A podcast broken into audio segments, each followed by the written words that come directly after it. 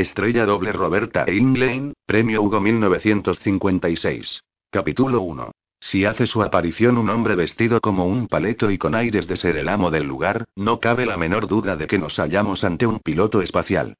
Se trata de una deducción lógica. Su profesión hace que se sienta el rey de la creación.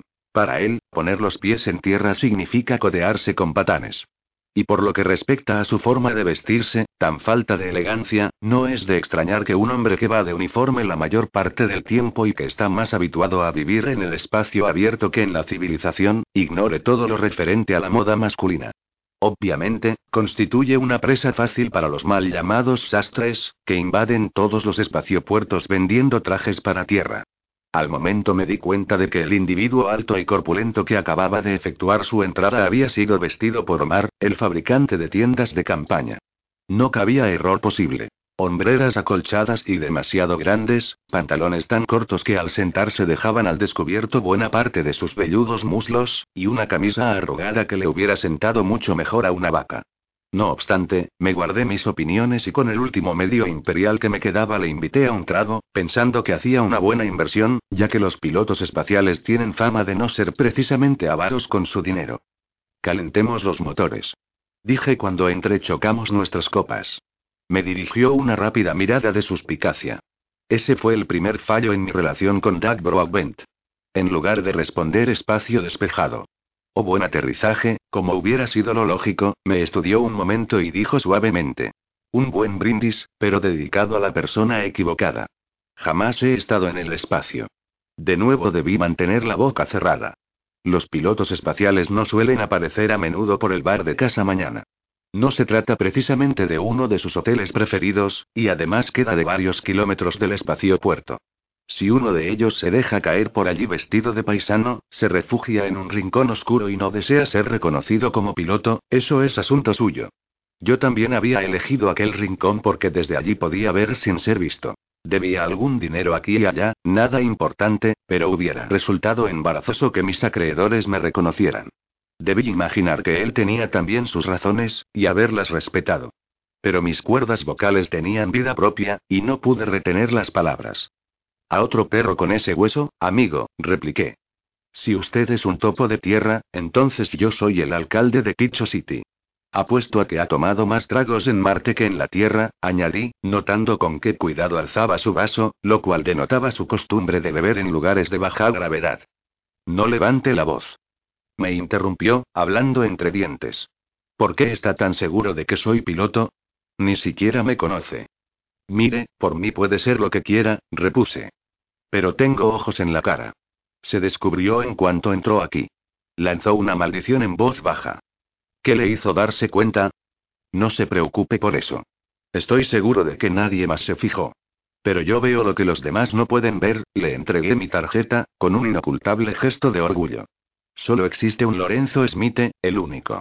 Yo soy el gran Lorenzo, cine, televisión, vídeo, teatro clásico, extraordinario actor y mimo.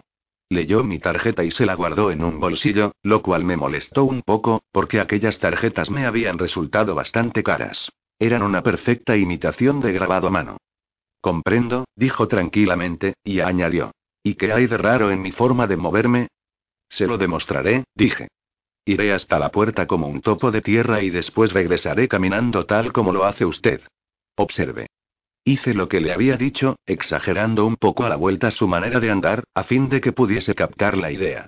Los pies arrastrando ligeramente por el suelo, para no perder la estabilidad, el cuerpo un poco echado hacia adelante y equilibrado desde las caderas, las manos separadas del tronco, listas para asirse a cualquier parte a la menor oscilación. Había una docena más de detalles difíciles de precisar. Uno tiene que ser un piloto espacial para hacerlo, con el cuerpo siempre alerta, manteniendo el equilibrio inconscientemente. Es preciso vivirlo. El hombre de las ciudades se mueve toda su vida sobre suelos lisos y firmes, con una gravedad terrestre normal, y sin duda tropezará con el primer papel que encuentre a su paso. No así el piloto espacial. Este sabe dónde pone los pies. ¿Comprende ahora? Pregunté, cuando volví de nuevo a su lado. Me parece que sí, admitió, sonriendo.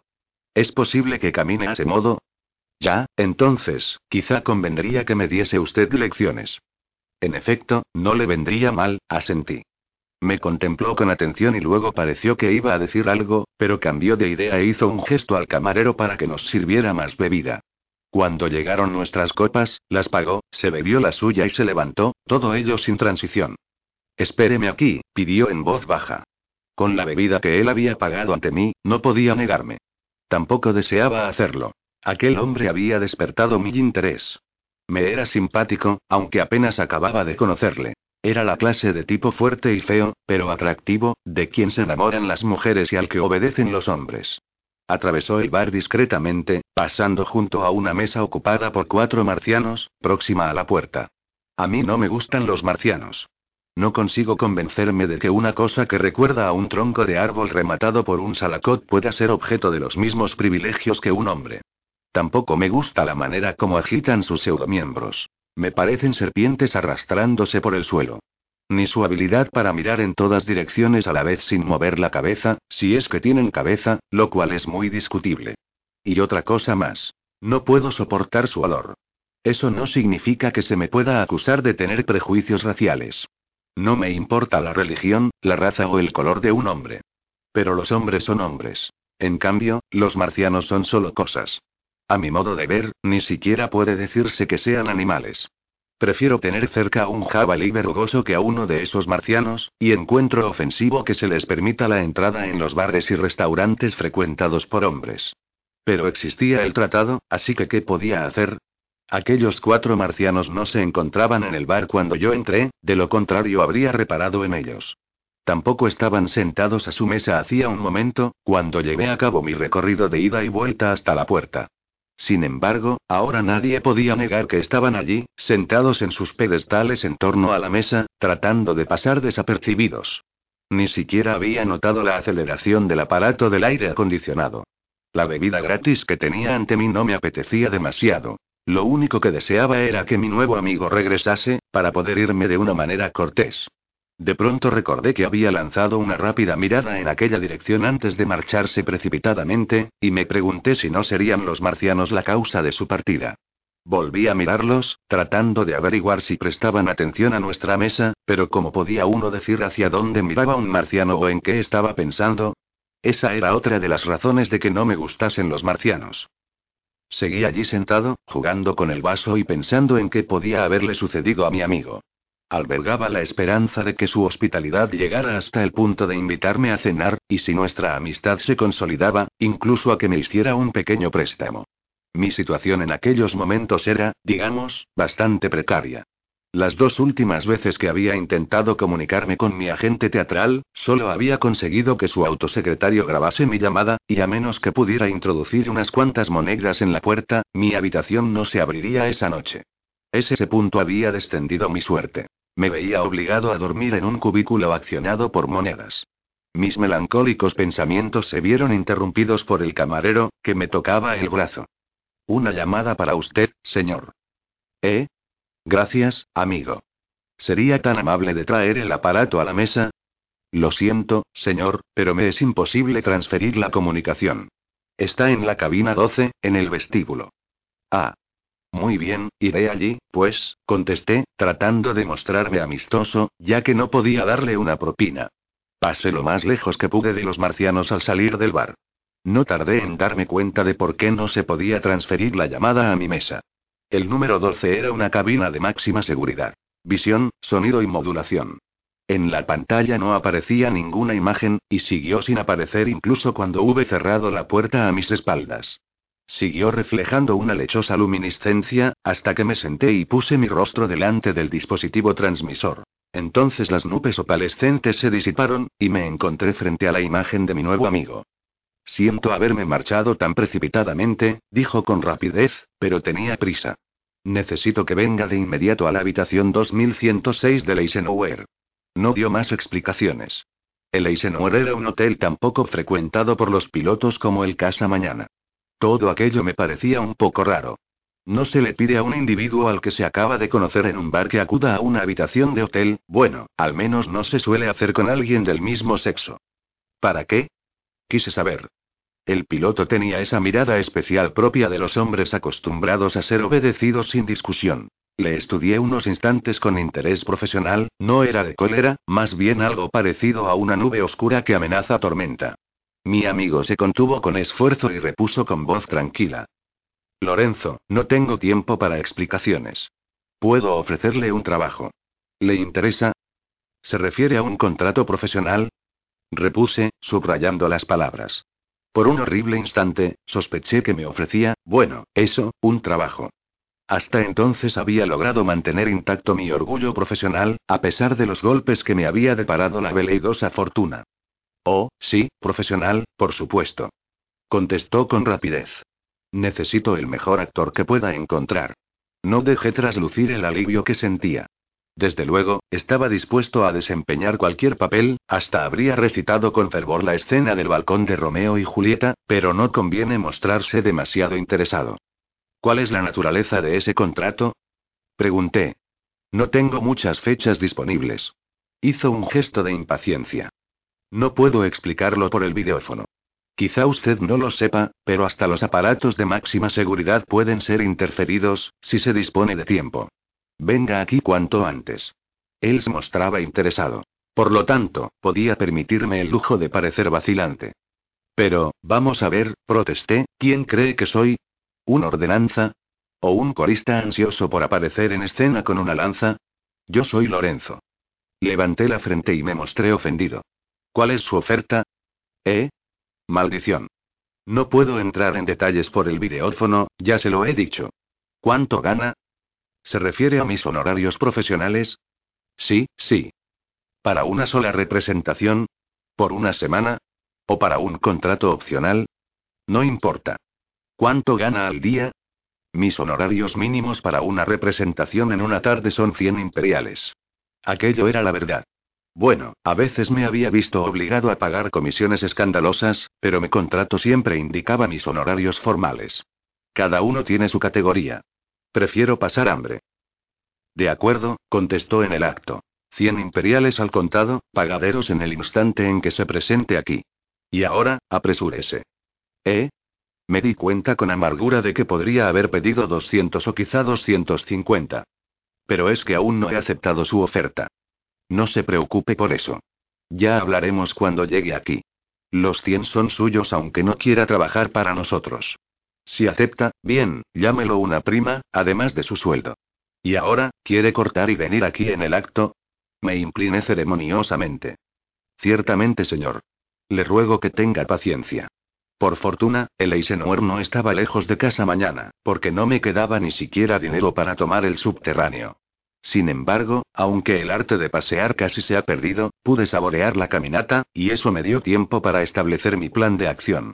Yo no era ningún estúpido. Me daba cuenta de que cuando alguien tiene tanta prisa en darte dinero, hay que mirar las cartas con cuidado, porque sin duda hay algo ilegal o peligroso, o ambas cosas a la vez, complicado en la cuestión. No soy demasiado escrupuloso en cuanto a la legalidad per se. Estoy de acuerdo con el bardo en que la ley es a menudo una idiotez. Pero en general, siempre me he mantenido apartado de las complicaciones con la policía. No obstante, al cabo de unos minutos comprendí que no disponía de suficiente información para llegar a una decisión acertada. De modo que borré el problema de mi mente, lancé el vuelo de mi capa por encima del hombro y seguí caminando, disfrutando del suave clima otoñal y de los fragantes y variados perfumes de la metrópoli. Cuando llegué a Eisenhower decidí evitar la entrada principal y tomar un ascensor desde la puerta de servicio hasta el piso 21. No me parecía el momento oportuno para arriesgarme a que la gente me reconociese. Mi amigo me franqueó la entrada. Ha tardado mucho, manifestó. ¿Le parece? No hice ningún otro comentario, y miré a mi alrededor. Era una suite de lujo, tal como esperaba, pero se encontraba desordenada y por lo menos había una docena de vasos sucios, y otras tantas tazas de café vacías, esparcidos por las mesas. No se necesitaba ser muy observador para comprender que yo era el último de una serie de visitantes. Tendido en un diván, y mirándome con ojos llenos de sospecha, había otro hombre, a quien también clasifiqué provisionalmente como piloto. Le lancé una mirada interrogativa, pero nadie se molestó en presentármelo. Bien, al menos ya se encuentra aquí. Ahora, vayamos a nuestro negocio. Desde luego, repliqué. Lo que me recuerda que se ha mencionado algo de una prima o pago adelantado.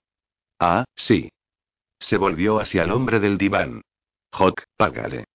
¿Por qué? Págale. Ahora sabía cuál de los dos era el jefe, aunque, como aprendí más tarde, generalmente no cabía duda sobre ello en cualquier lugar donde se encontrase Doug Broadbent. El otro individuo se puso en pie lentamente, todavía mirándome con desagrado, y me entregó un billete de 55 de 10. Me los puse en el bolsillo con elegancia, sin contarlos, y dije. Estoy a su disposición, caballeros. El más alto se mordió a los labios. Ante todo, quiero tener su solemne juramento de que no hablará de este trabajo, ni siquiera dormido. Si mi palabra no es suficiente, ¿de qué les sirve mi juramento? Lancé una mirada hacia el otro hombre, tendido de nuevo en el diván. No creo que nos hayamos visto antes de ahora. Yo soy Lorenzo, me presenté. El otro me miró y luego apartó los ojos. Mi amigo del bar dijo con rapidez. Nuestros nombres no deben importarle. No, antes de morir, mi querido padre me hizo tres recomendaciones. Primero, que nunca mezclara el whisky con nada, excepto con agua. Segundo, que ignorara las cartas anónimas, y por último, que no entrara en tratos con ningún desconocido que rehusara dar su nombre. Buenos días, señores. Me dirigí hacia la puerta, con mis cien imperiales en el bolsillo. Un momento. Me detuvo mi amigo. Hizo una pausa. Luego continuó. Tiene razón. Me llamo, capitán. Cállate, Hawk. Yo soy Doug Broadbent. Ese que nos mira con rabia es Jack Dubois. Los dos somos pilotos. Pilotos de primera clase, cualquier nave, cualquier aceleración. Me incliné. Lorenzo Smith, dije con modestia. Juglar y socio de Bellams Club. Recordé que aún debía las cuotas de los dos últimos años. Bien. Hawk, trata de sonreír para variar. Lorenzo, ¿está de acuerdo en mantener en secreto nuestro asunto? Por mi honor. Este es un trato entre caballeros. Tanto si acepta el trabajo como si no. Tanto si llegamos a un acuerdo como en caso contrario. Soy humano, pero a menos que se me interrogue por medios ilegales, nunca revelaré sus secretos. Conozco los efectos de la neodexocaína sobre el cerebro humano, Lorenzo. No espero lo imposible. Duck, le interrumpió Dubois, esto es un error. Por lo menos, debemos. Cierra el pico, Hawk. No quiero ningún hipnotizador por aquí en este momento. Lorenzo, necesitamos que ocupe el lugar de otra persona. Que sea su doble. El trabajo tiene que ser tan perfecto que nadie, repito, nadie pueda sospechar que se ha efectuado el cambio. ¿Puede hacer esa clase de trabajo? Fruncí el ceño. La pregunta no es si puedo hacerlo, sino si quiero. ¿Cuáles son las circunstancias del caso? Ya entraremos en detalles más tarde. En general, se trata del trabajo de doble que se suele hacer en el caso de una personalidad pública bien conocida. La diferencia consiste en que la suplantación tiene que ser tan perfecta que engañe a personas que le conocen bien y que le verán de cerca. No se trata solo de asistir a una revista militar desde una tribuna de honor o de imponer medallas a unos cuantos Boy Scouts. Doug me miró con ojos penetrantes. Se necesita un verdadero artista. No, contesté en el acto. ¿Cómo? Todavía no conoce los detalles del caso. Si le preocupa su conciencia, puedo asegurarle que no hará nada contra los legítimos intereses del hombre a quien debe representar, ni contra los intereses de nadie. Es un trabajo necesario, que debe ser ejecutado en beneficio de todos. No. Pero por todos los diablos. ¿Por qué? Ni siquiera sabe cuánto pensamos pagarle. El dinero no es lo más importante, dije con firmeza. Yo soy un actor, no un doble. No le comprendo. Hay muchos actores que ganan dinero realizando presentaciones en público en lugar de algunas personalidades. Les considero como mercenarios, no como colegas. Déjeme explicarlo. ¿Hay algún autor que respete al que escribe para que otro firme sus obras? ¿Acaso se respeta a un pintor que permita a otro hombre que presente sus propios cuadros como obras suyas? Es posible que usted no conozca el espíritu del verdadero artista, señor, pero quizá pueda encontrar palabras para definir mi idea, en algo que atañe a su propia profesión. ¿Estaría usted dispuesto, por dinero, a pilotar una nave mientras algún otro que no posea su capacidad técnica llevase el uniforme, recibiera el mérito y fuese públicamente aclamado como capitán? ¿Lo haría usted? Dubois me interrumpió. Depende del precio. Broadbent le lanzó una mirada irritada. Creo comprender su punto de vista, dijo. Para el artista, señor, el prestigio es lo primero. El dinero solo representa los medios que le permiten realizar su obra de arte. Un De acuerdo. De manera que no está dispuesto a hacerlo solo por dinero. ¿Lo haría por otras razones? Si creyera que es algo que debe hacerse y que usted es el único que puede realizar este trabajo con éxito, concedo esa posibilidad. No obstante, no puedo imaginar las circunstancias en que eso fuese posible. No necesita imaginarlas. Nosotros se las explicaremos. Dubois saltó del diván.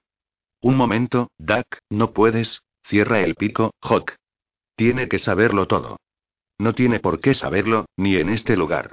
Y no tienes ningún derecho a comprometernos, informándole de todo. No sabes nada de este hombre. Es un riesgo previsto. Broadbent se volvió hacia mí. Dubois le agarró del brazo y le hizo dar media vuelta. Al demonio el riesgo previsto. Duck, siempre he estado a tu lado en todo, pero esta vez, y antes de que puedas decir otra palabra más, uno de nosotros dos va a tener que tragarse los dientes. Broadbent pareció sorprendido, y luego sonrió fríamente a Dubois. ¿Crees que puedes hacerlo, hijito? Dubois le miró firmemente y no dio un paso atrás. Broadbent era una cabeza más alto que su compañero, y quizá pesaba 20 kilos más. Por primera vez sentí simpatía hacia Dubois. Siempre me ha gustado la audacia de un gatito, el coraje de un gallo de pelea o el valor de un hombre para morir en su puesto antes que humillarse ante el enemigo más fuerte, y aunque no creía que Broadbent llegase a matarle, estaba seguro de que iba a ver a Dubois arrastrándose por el suelo como un trapo. No tenía la menor intención de intervenir en aquella inminente pelea. Todo el mundo tiene derecho a elegir el momento y la manera de su propia destrucción. Pude ver cómo la tensión iba en aumento. Luego, de repente, Broadbent se echó a reír y le palmeó la espalda de Dubois. Eres un valiente, Hawk. Se volvió hacia mí y dijo tranquilamente. ¿Quiere excusarnos un momento? Mi amigo y yo tenemos que fumar la pipa de la paz. El departamento estaba equipado con un rincón reservado, donde había un videófono y el autosecretario. Broadbent cogió a Dubois por el brazo y le llevó hasta allí. Los dos quedaron de pie y empezaron a hablar con excitación. Muchas veces los lugares semejantes en sitios públicos, tales como los hoteles, están lejos de ser a prueba de indiscreciones. El sonido no llega a anularse por completo.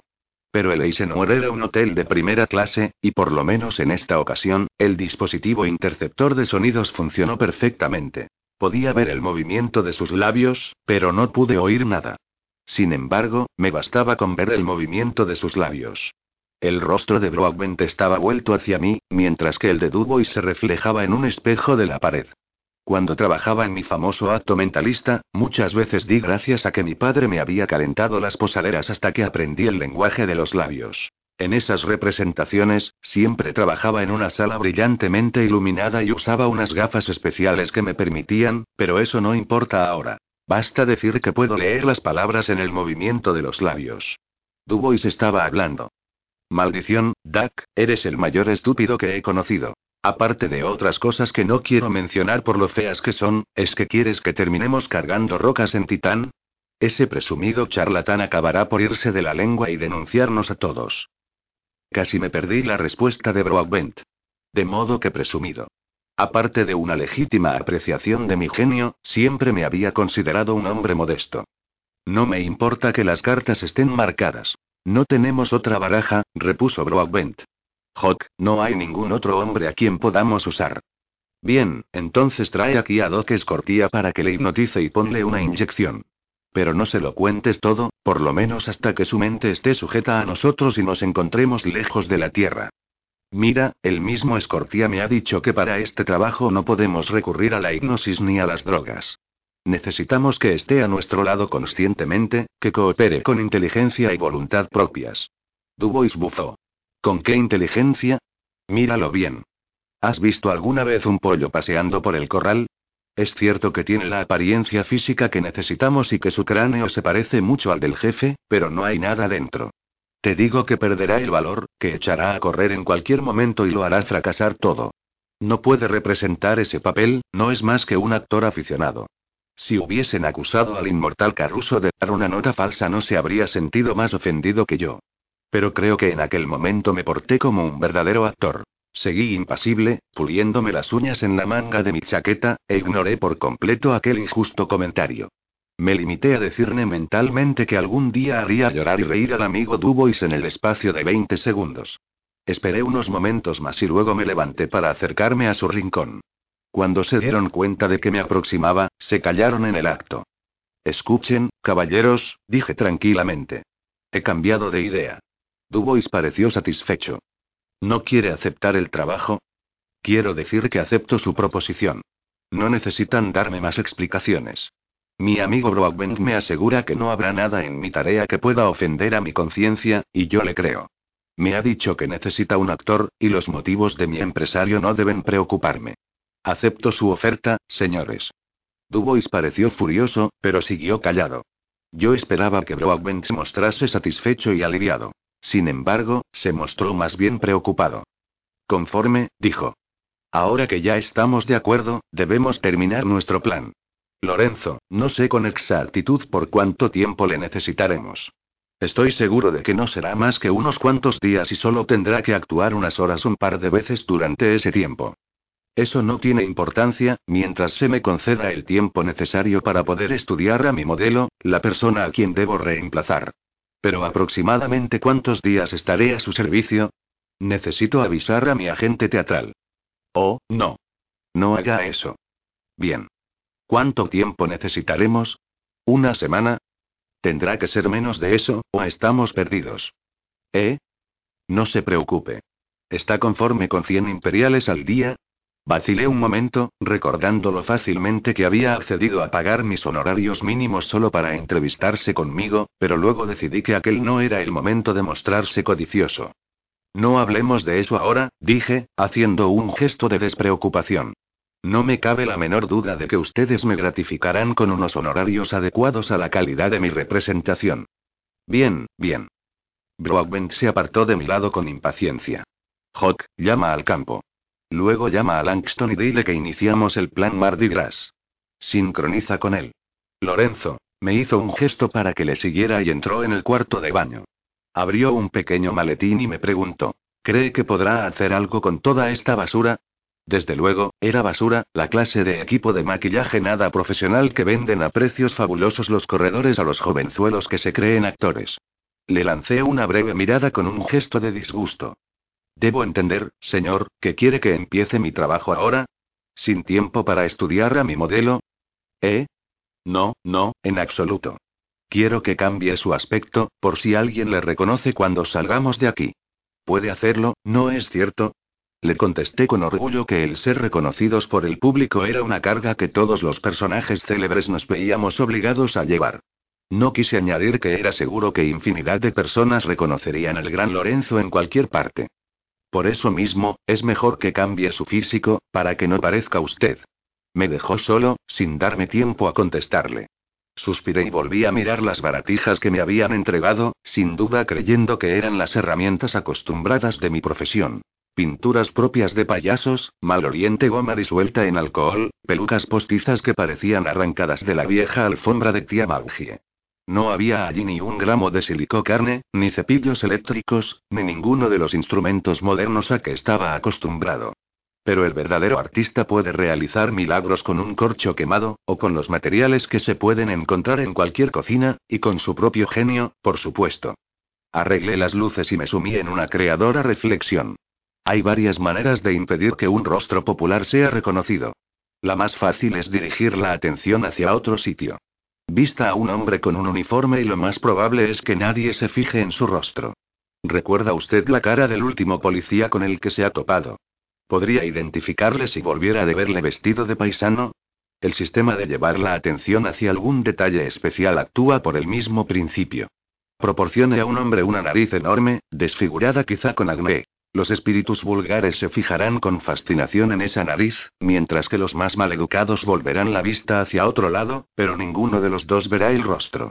Decidí en contra de esa primitiva estratagema porque juzgué que mi jefe desearía que nadie se fijase en mí, con preferencia a que me recordasen por un detalle extraño aunque no me reconociesen. La tarea resultaba así mucho más difícil. Cualquiera puede llamar la atención, pero se necesita verdadera habilidad para pasar desapercibido. Necesitaba un rostro vulgar, que fuese tan difícil de recordar como la verdadera cara del inmortal Alec Guinness. Por desgracia, mis rasgos aristocráticos eran demasiado distinguidos, demasiado bellos, una lamentable desventaja para un actor de carácter. Como mi padre solía decir, Larry, eres demasiado guapo. Si no te decides a trabajar y aprendes el oficio, vas a pasar 15 años haciendo papeles de jovenzuelo, con la falsa idea de que eres un actor, y luego terminarás vendiendo caramelos por los pasillos. Ser estúpido y ser guapo son los peores vicios en un actor teatral, y tú tienes los dos. Luego mi padre terminaba quitándose el cinturón para empezar a estimular mi cerebro. Mi progenitor era un psicólogo práctico, y creía que el calentar la región glútea con una correa eliminaba el exceso de sangre en el cerebro de un muchacho. Aunque su teoría fuese equivocada, los resultados justificaban sus métodos, y a la edad de 15 años yo podía mantenerme cabeza abajo en la cuerda floja y recitar páginas enteras de Shakespeare o de Shaw, o conseguir que en la escena todo el auditorio se fijase en mí, simplemente encendiendo un cigarrillo. Me encontraba sumido en mis reflexiones, cuando Broadbent metió la cabeza por la puerta. Dios santo. exclamó. ¿Aún no ha hecho nada? Le devolví la mirada fríamente. Creí entender que deseaba una obra maestra, y eso no puede hacerse con apresuramiento. ¿Acaso espera que un cordón leu pueda preparar una nueva salsa a lomos de un caballo al galope? ¿Quién habla de caballos? Lanzó una mirada a su reloj de pulsera. Le doy seis minutos más. Si no puede hacer nada en ese tiempo, tendremos que arriesgarnos a que salga tal como está. Yo hubiera preferido disponer de todo el tiempo necesario, pero había reemplazado a mi padre muchas veces en su creación El asesinato de Waylon, 15 papeles en 7 minutos, y una vez lo había representado en 9 segundos menos que su tiempo récord. Quédese donde está. exclamé.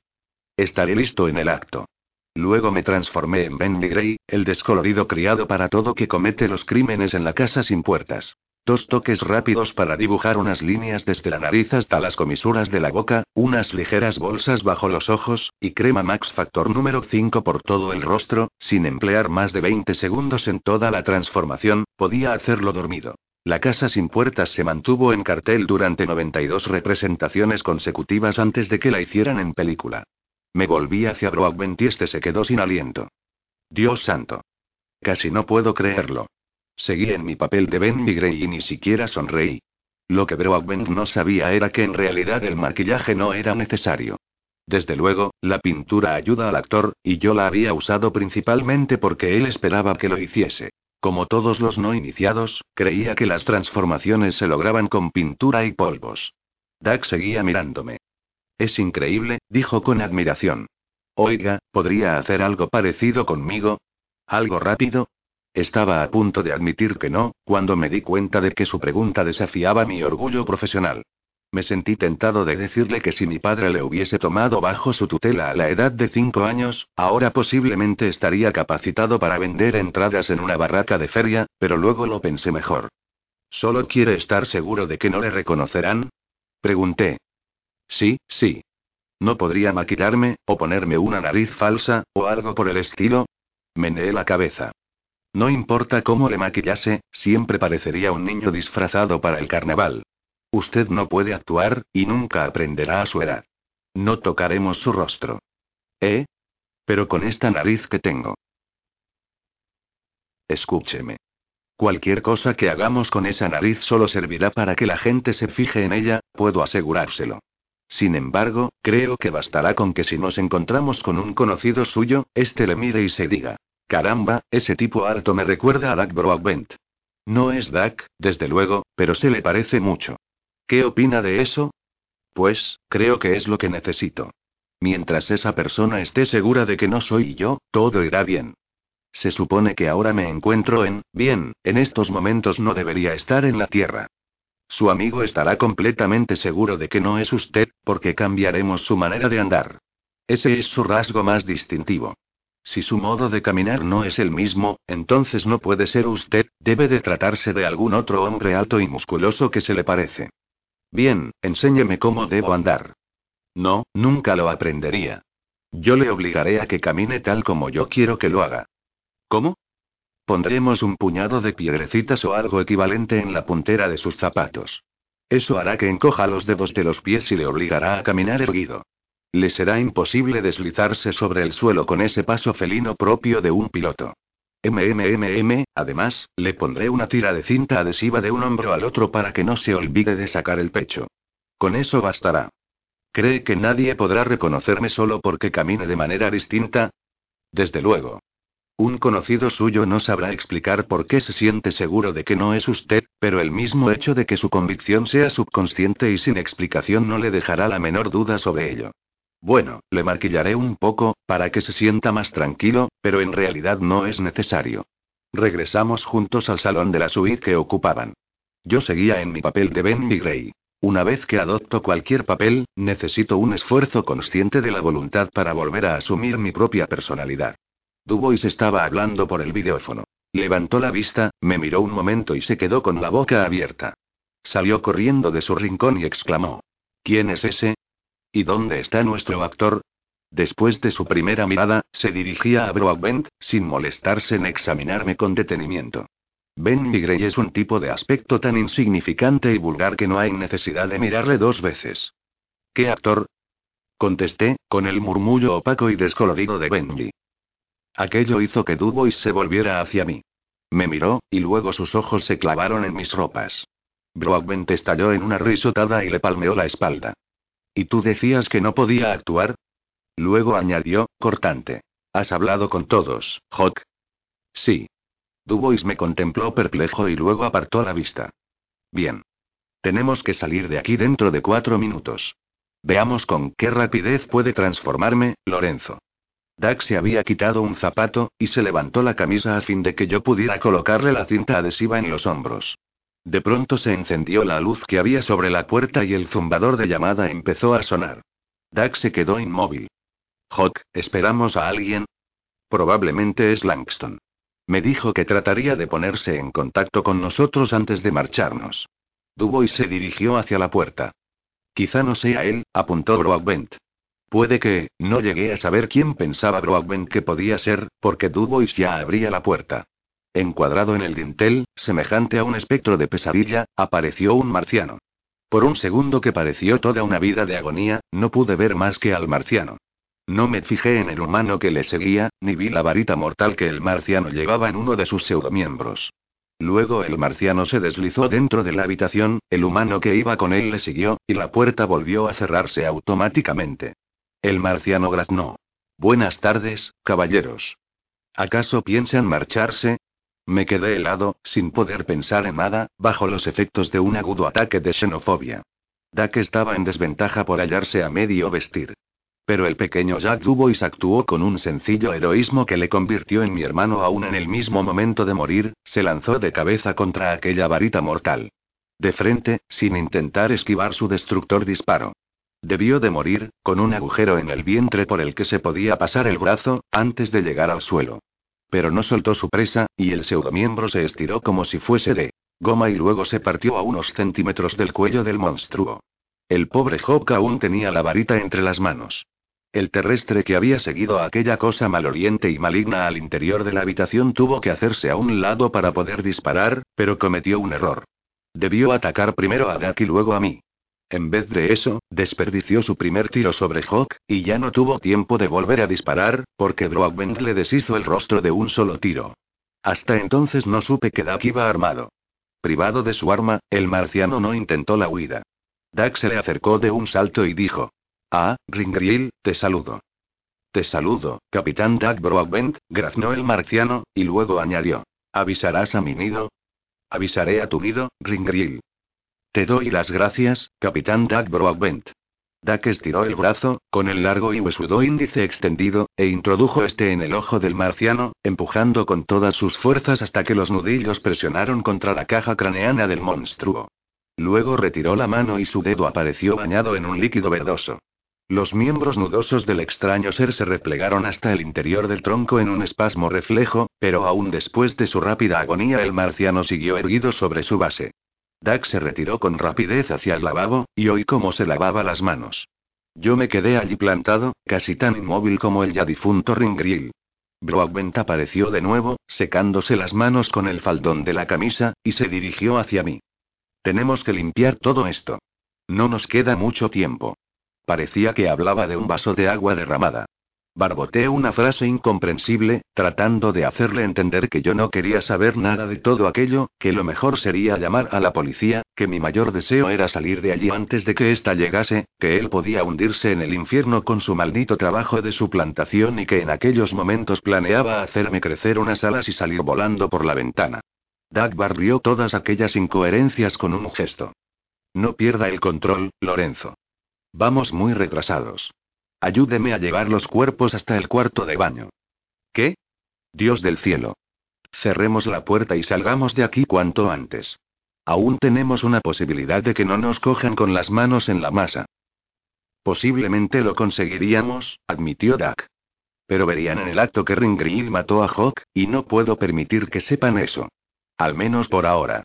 No nos conviene que los periódicos publiquen una historia truculenta respecto a un marciano que ha asesinado a un terrestre.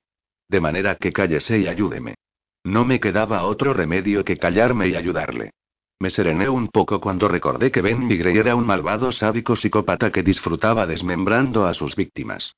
De manera que dejé que Ben Migrey arrastrase los dos cuerpos humanos hasta el baño, mientras Dad cogía la varita marciana y cortaba a Ringrill en pedacitos lo bastante pequeños para que fuesen manejables.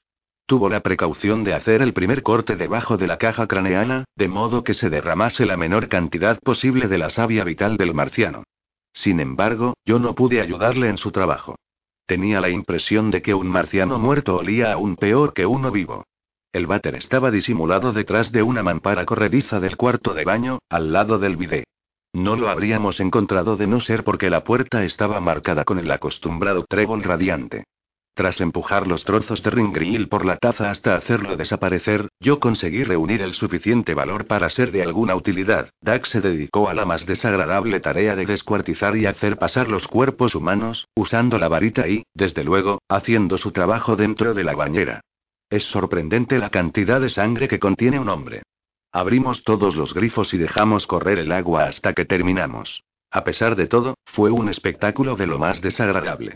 No obstante, cuando Dad quiso cortar los restos del pobre Hawk, no le fue posible continuar. Sus ojos se llenaron de lágrimas, cegándole, y tuve que apartarle a un lado antes de que se rebanase una mano. Dejé que Ben Migrey se hiciese cargo de aquel asunto. Cuando terminé no quedaba nada en la suite que indicase que allí habían estado dos hombres y un monstruo. Lavé la bañera con el mayor cuidado y me puse de pie. Dak estaba en la puerta del baño, y parecía tan sereno como siempre. Ya he limpiado el suelo, anunció. Supongo que un técnico criminalista con los instrumentos adecuados podría reconstruir lo sucedido. Pero tenemos que confiar en que nadie sospechará nada. De modo que salgamos de aquí cuanto antes. Hemos de recuperar casi 12 minutos. Vamos. No pude reunir el valor suficiente para preguntarle dónde o por qué. De acuerdo, dije. Vamos a terminar con sus zapatos. Doug meneó la cabeza. No. Solo serviría para impedirme correr. En estos momentos la velocidad es más importante que el riesgo de ser reconocidos. Como quiera, dije, y le seguí hasta la puerta. Doug se detuvo y continuó. Es posible que haya otros esperando. Si es así, dispare primero y haga las preguntas después. No le conviene hacer otra cosa. Broadbent llevaba la varita desintegradora en la mano, oculta por la capa. ¿Marcianos? ¿O terrestres? ¿O los dos a la vez? Dígame, Duck, ¿era Ringrill uno de aquellos cuatro que vimos en el bar de casa mañana? Desde luego. ¿Por qué cree que le llamé por el videófono para sacarle de allí y decirle que viniera al hotel? O bien le seguían a usted, igual que nosotros, o me seguían a mí. ¿No lo reconoció? Naturalmente que no. Todos esos monstruos me parecen idénticos. Y ellos dicen que nosotros somos todos iguales. Aquellos cuatro eran Ringriel, su hermano acoplado Ringlat y otros dos de su mismo nido, pero de linajes divergentes. Y ahora cállese. Si ve a un marciano, dispare. ¿Tiene la otra pistola? Sí. Oiga, Duck, no sé nada de lo que está pasando, pero ya que esas bestias están contra usted, yo sigo a su lado. Odio a los marcianos. Duck pareció ofendido. No sabe lo que dice. No luchamos contra los marcianos. Esos cuatro son renegados. ¿Qué? En tal caso, yo, cierre el pico.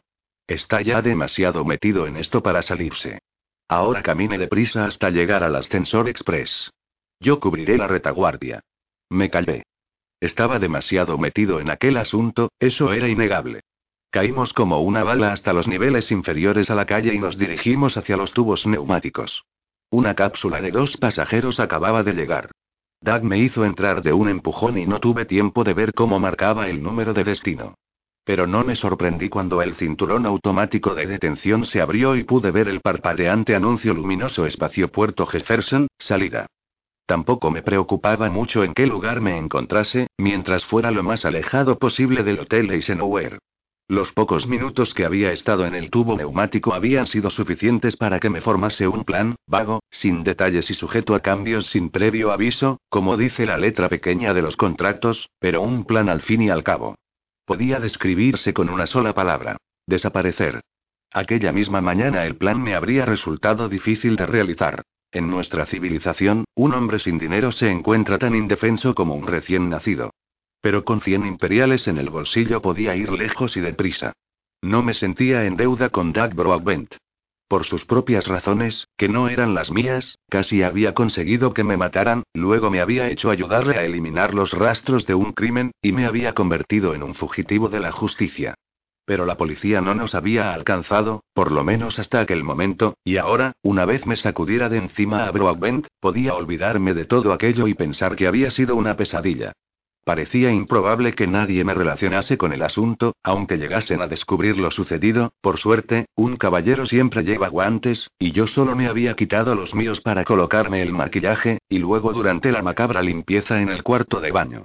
Aparte de la simpatía propia de un adolescente que sentía al pensar que Doug luchaba contra los marcianos, yo no tenía ningún interés por sus planes, e incluso esa simpatía se desvaneció cuando supe que le gustaban los marcianos en general. No quería tocar su empleo para actuar de Doblen y a una distancia de 100 metros. Al diablo con Broadbent. Todo lo que yo deseaba en la vida era el dinero suficiente para mantener juntos cuerpo y alma, y una oportunidad para poder practicar mi arte. El jugar a policías y ladrones no me tentaba en absoluto, no era más que mal teatro. El espacio Puerto Jefferson me pareció hecho a la medida para mis proyectos de desaparición. Lleno de gente apresurada, con muchas idas y venidas, y una red de tubos neumáticos que salían de allí con destino a todas partes. Si Dak apartaba los ojos de mi persona aunque solo fuese medio segundo, cuando quisiera darse cuenta yo me encontraría a medio camino de Omaya. Me quedaría quieto durante unas semanas y luego me pondría en contacto con mi gente para saber si alguien me andaba buscando. Pero Dak hizo que yo saliera de la cápsula delante de él, o de otro modo le habría cerrado la puerta en las narices y huido de allí como un rayo. Hice como si no notase nada y me pegué a él como un perrito mientras subíamos por la cinta transportadora en dirección al gran vestíbulo central. La cinta transportadora nos dejó justo entre los mostradores de la Panam y de las líneas espaciales americanas, pero Dak atravesó la enorme sala llena de gente, dirigiéndose hacia el despacho de Diana, LTD. Pensé que iba a comprar billetes para el correo nocturno a la luna, aunque no pude comprender cómo pensaba hacerme pasar a mí sin pasaporte ni certificado de vacunación. Sin embargo, ya había visto que Broadbent tenía recursos para todo. Decidí que el momento más propicio para perderme sería cuando sacase la cartera para pagar. Cuando un hombre cuenta su dinero, siempre hay unos instantes en que sus ojos y su atención están completamente ocupados.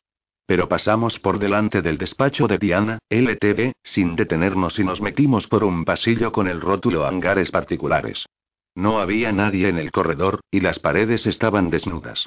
Me di cuenta con abatimiento de que había dejado pasar mi oportunidad allá atrás, en el ajetreo del vestíbulo principal, y me detuve.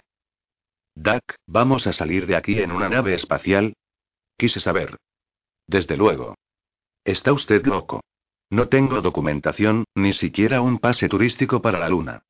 No lo necesita. ¿Cómo? Me pararán en emigración. Y luego un policía grandote empezará a hacer preguntas difíciles. Una mano del tamaño de un jamón se cerró sobre mi brazo. No perdamos más tiempo. ¿Por qué tiene que pasar por la oficina de emigración cuando oficialmente usted no se marcha? ¿Y para qué tengo que ir yo por allí, cuando oficialmente nunca he llegado? A paso rápido, muchacho. Yo era bastante fuerte y casi tan alto como Dak, pero me sentí como si un policía robot de tráfico me estuviera arrastrando fuera de una zona de peligro. Vi un letrero que decía caballeros e hice un esfuerzo desesperado para terminar con aquella situación. Dak, un momento, por favor. Tengo que ir al lavabo. Mi compañero me hizo una mueca. Ah, ¿sí? Ya fue antes de que saliéramos del hotel. Ni detuvo su marcha ni me soltó. Es que estoy enfermo de los riñones, amigo Lorenzo, de lo que está enfermo es de miedo. Le diré lo que vamos a hacer. Ve aquel policía de allí, al final del pasillo, en las oficinas administrativas, un agente de la ley estaba buscando alivio para sus pies planos, apoyándose en uno de los mostradores. Pues me doy cuenta de que siento remordimientos por todos mis pecados, continuó Dak. Necesito confesarlo todo, cómo usted ha asesinado a un turista marciano y a dos ciudadanos terrestres, cómo me amenazó con esta pistola y me obligó a ayudarle a eliminar los rastros de su horrendo crimen. También le diré, se ha vuelto loco, casi completamente, por la angustia y los remordimientos de conciencia, compañero. Pero, no puede probar nada contra mí. No. Creo que mi historia será más convincente que la suya. Yo conozco todos los antecedentes del caso y usted no. Yo sé toda su historia y usted no sabe nada de mí. Por ejemplo, luego Dad mencionó un par de detalles de mi pasado que yo hubiera jurado que estaban enterrados en el olvido. Era verdad que en dos ocasiones había participado en revistas que no eran aptas para verlas en familia, pero un hombre tiene que comer. En cuanto a aquella factura del hotel, si bien es cierto que dejar de pagar la cuenta del hotel en Miami Beach tiene la misma pena que un asalto a mano armada en cualquier otro lugar, eso siempre me había parecido una actitud muy provinciana, de todos modos, yo habría pagado si hubiese tenido el dinero. Y respecto a aquel desagradable incidente en Seattle, bien, quiero decir que Dax sabía muchas cosas de mi pasado, pero que no las había interpretado correctamente. De todas maneras, por lo tanto, prosiguió Dak, vamos a ver a la gente y se lo explicamos todo. Le ha puesto siete contra dos a que sé cuál de los dos saldrá primero bajo fianza. Por lo tanto, seguimos caminando hacia el policía y pasamos por su lado sin detenernos. Estaba hablando con una empleada, y ninguno de los dos molestó en mirarnos. Dax sacó del bolsillo dos billetes en los que se leía pase de andenes, permiso de reparaciones, hangar K-127 y los insertó en el monitor. La máquina los examinó con un leve zumbido y luego se iluminó una pantalla rectangular con instrucciones para que tomásemos un coche subterráneo, con destino KIN 127. La puerta se abrió y se volvió a cerrar detrás de nosotros mientras una voz mecánica repetía dos veces. Rogamos tengan cuidado y estén atentos a los avisos de radiación. La administración del espacio puerto no se hace responsable de los accidentes ocurridos más allá de esta puerta. Una vez nos encontramos en el coche de transporte, Doug marcó un número de destino completamente distinto. La máquina dio media vuelta, escogió una onda de fuerza y salimos por un túnel debajo del campo de aterrizaje. Todo aquello ya no me importaba. Me sentía incapaz de preocuparme por nada. Cuando descendimos del coche de transporte, este regresó por donde había venido. Delante de mí había una escalera que desaparecía en el techo de acero que cerraba el túnel. Doug me empujó. Arriba, dijo. Al final de la escalera había una puerta con un letrero. Exposición radiactiva, Optimax 13 segundos. Los números estaban escritos con yeso. Me detuve indeciso. No sentía especial cariño por mis descendientes, pero no soy ningún estúpido. Doug sonrió y dijo. ¿Acaso lleva zapatos de plomo? Abra la puerta, salga rápido y suba la escalerilla hasta el interior de la nave. Si no se detiene para rascarse la cabeza, podrá hacerlo con tres segundos de sobra. Creo que me sobraron cinco segundos. Me encontré a la luz del sol a lo largo de unos tres metros y luego me vi metido en un túnel vertical dentro de la nave. Subí los peldaños de tres en tres. Aparentemente, aquella nave espacial era muy pequeña. Por lo menos la cabina de control era muy reducida. No había podido ver el exterior de la nave. Las únicas naves interplanetarias en que había estado eran los correos de la luna Evangeline y su gemelo Gabriel, y eso fue en aquella ocasión en que incautamente acepté un contrato lunar con una cláusula de participación en pérdidas y ganancias. Nuestro empresario tuvo la brillante idea de que una compañía a base de gimnastas, equilibristas y acróbatas sería un éxito en la gravedad de la Luna, que es un sexto de la de la Tierra, lo cual era correcto, pero no calculó el tiempo necesario para los ensayos hasta que nos acostumbrásemos a la baja gravedad del satélite. Tuve que recurrir a la ley de viajeros desamparados para poder regresar por cuenta del gobierno, y perdí todo mi guardarropa. La cabina de control estaba ocupada por dos hombres. Uno de ellos se hallaba tendido en la más próxima de las tres literas de aceleración manipulando en los instrumentos que tenía ante sí, mientras que el otro hacía algo extraño con un destornillador. El que estaba en la litera me miró, pero no dijo nada. El otro dio media vuelta, pareció preocupado y dijo sin dirigirse a mí. ¿Qué le ha sucedido a Hawk? Doug surgió de la escotilla detrás de mí, como impulsado por un cañón. No tenemos tiempo para explicaciones, dijo cortante. ¿Habéis tenido en cuenta el compensar su masa? Red, ¿tenemos ya la órbita de lanzamiento? ¿Estás en contacto con la torre de control? El hombre de la litera contestó tranquilamente. He estado calculando la órbita cada dos minutos. Tenemos el permiso de la torre. Menos 40, y 7 segundos. Sal de la litera. Fuera de aquí. Voy a salir en esa órbita. El llamado Red salió sin prisas de la litera, mientras Doug se instalaba en su lugar. El otro hombre me obligó a tenderme en la litera del copiloto y me ató un cinturón de seguridad por encima del pecho. A continuación dio media vuelta y se dejó caer por la escotilla. Red le siguió, y luego se detuvo con la cabeza y los hombros al nivel del suelo. Los billetes, por favor, dijo alegremente. Oh, caramba. Dax se aflojó el cinturón de seguridad, buscó en uno de sus bolsillos, sacó los pases que había usado para meternos a los dos de contrabando en aquella nave y se los tiró a Red. Gracias, dijo este. Ya les veré el domingo después de misa. Buen despegue y todo lo demás. Su cabeza desapareció por la escotilla un instante después. Oí cómo se cerraba la compuerta hermética y noté la familiar opresión en los oídos, producida por el aumento de presión. Doug no contestó a la despedida de su compañero, tenía los ojos fijos en los instrumentos de vuelo y estaba haciendo algunas rectificaciones de última hora. 21 segundos, dijo dirigiéndose a mí. Despegaremos con la máxima aceleración. Asegúrese de que tiene los brazos sobre la litera y relaje los músculos. El primer salto será desagradable. Hice lo que me decía y esperé durante horas con la misma tensión que experimentaba siempre antes de levantarse el telón. Por fin, dije. Duck, Cállese. Solo una pregunta. ¿A dónde vamos? A Marte. Vi como su pulgar apretaba un botón rojo, y me desmayé. Capítulo 2. ¿Qué hay de gracioso en un hombre que se marea en el vacío? A esos imbéciles con un estómago a prueba de bombas siempre les causa risa, estoy seguro de que les divertiría lo mismo que su abuela se rompiese las dos piernas. Huelga decir que sufrí un mareo espacial así que la nave se puso a navegar en caída libre. No tardé en recuperarme, ya que tenía el estómago casi vacío. No había ingerido alimento alguno desde el desayuno. No obstante, seguí encontrándome mal durante el resto de aquel maldito viaje, que se me hizo eterno. Tardamos una hora y 43 minutos en llegar al punto de reunión, lo cual, para un topo terrestre como yo, equivalía a mil años en el purgatorio. Pese a todo, debo decir algo en defensa de Dak. No se burló de mi debilidad. Dak era un profesional, y consideró normal mi reacción, haciendo gala de la cortesía habitual en una azafata. No como esos cretinos de cabeza vacía y voz estridente que uno encuentra en las listas de pasajeros de los correos a la luna. Si yo mandase, haría que todos esos estúpidos fueran olvidados en una lejana órbita hasta que se murieran de risa en medio del vacío. A pesar de los agitados pensamientos que bullían en mi cabeza y de las miles de preguntas que deseaba formular, llegamos al punto de reunión con la gran nave interplanetaria, que nos esperaba en órbita alrededor de la Tierra, antes de que yo fuera capaz de sentir interés por nada. Creo que si alguien se acercase a una víctima del mareo espacial y le comunicase que iba a ser fusilado al amanecer, la única respuesta sería, ¿de veras? ¿Quiere alcanzarme esa bolsa, por favor? Al fin empecé a recuperarme. Al menos ya no deseaba morirme cuanto antes, sino que empezaba a sentir un leve deseo de seguir viviendo. Doug se mantuvo ocupado con la radio la mayor parte del tiempo, al parecer comunicando con algún punto que se hallaba en movimiento, ya que pude observar que sus manos manipulaban sin cesar el control direccional de la radio, como un artillero que tuviera muchas dificultades para apuntar su arma.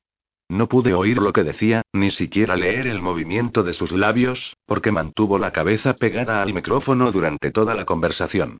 Presumí que hablaba con la gran nave estelar con la que teníamos que encontrarnos.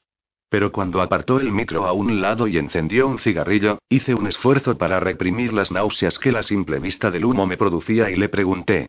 Duck, ¿no cree que ha llegado el momento de que me lo cuente todo? Tendremos mucho tiempo para ello durante el viaje a Marte. Vaya, siempre esquivando la cuestión, protesté débilmente. Yo no quiero ir a Marte. Nunca habría aceptado su absurda oferta si me hubiera dicho que tendría que ir a Marte. Como guste. No necesita ir, si no quiere.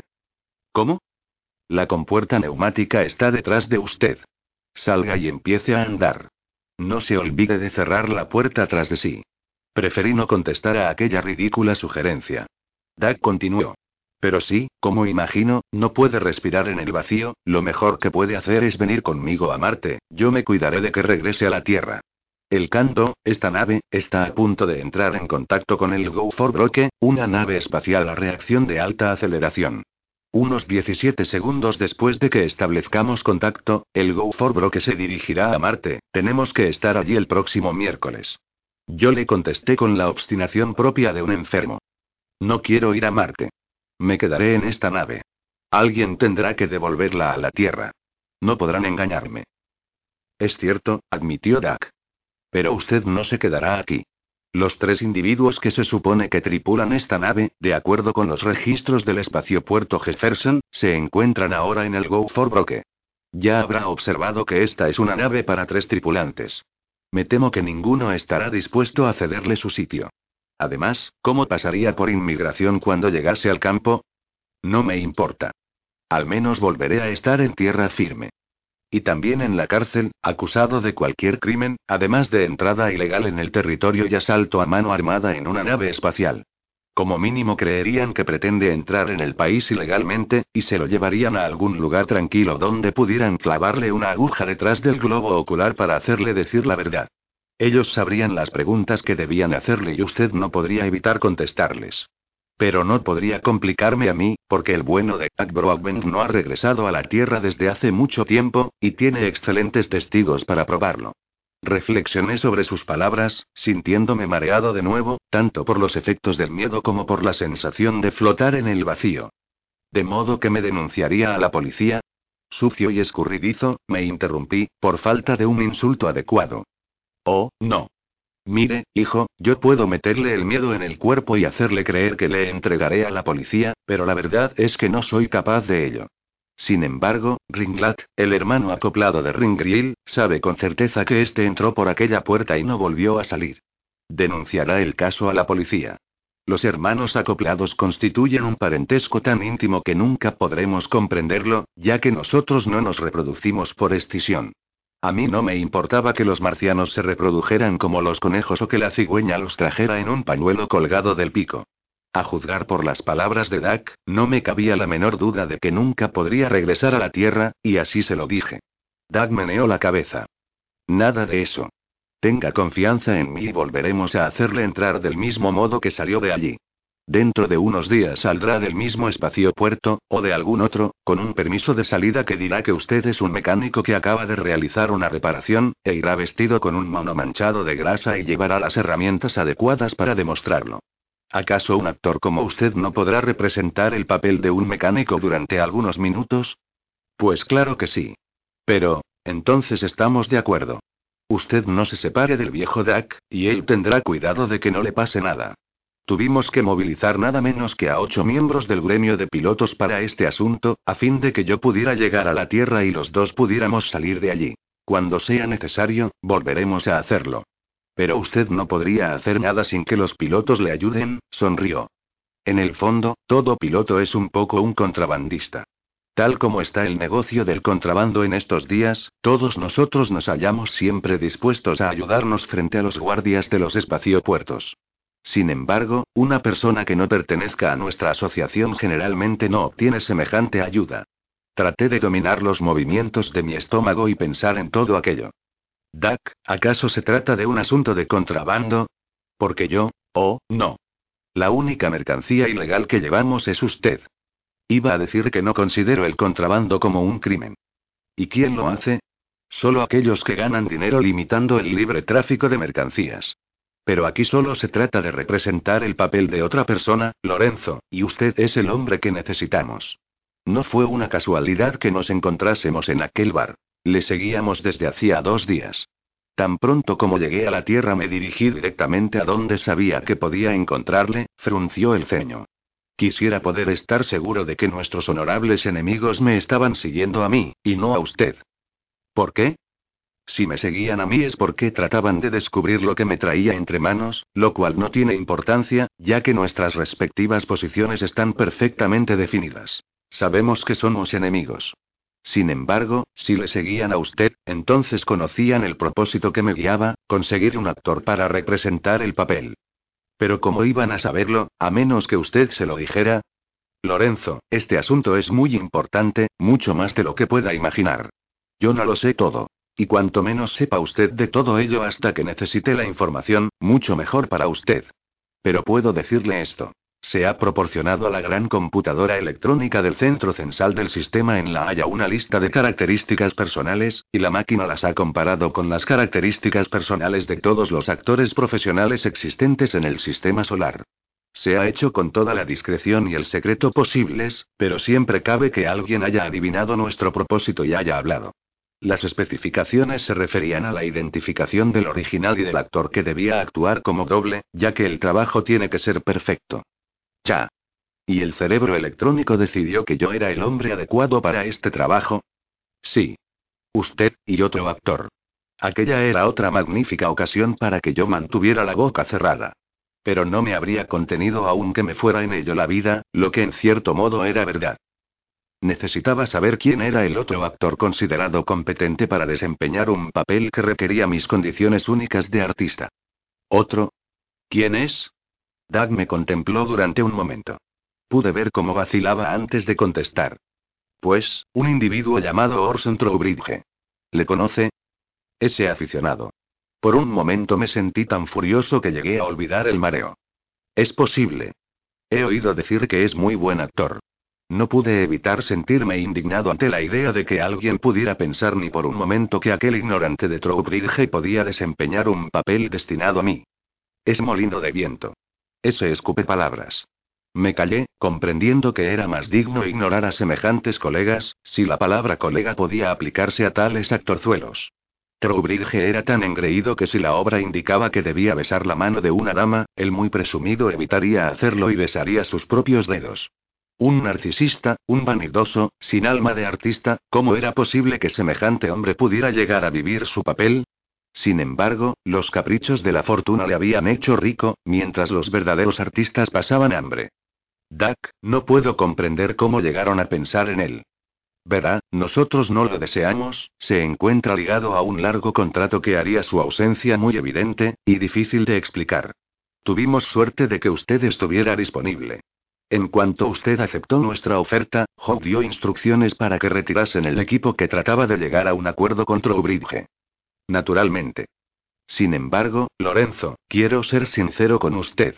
Mientras usted se encontraba mareado, llamé al Go for Broke y les dije que revocasen esas instrucciones y que nuestros hombres volvieran a tratar con Trowbridge.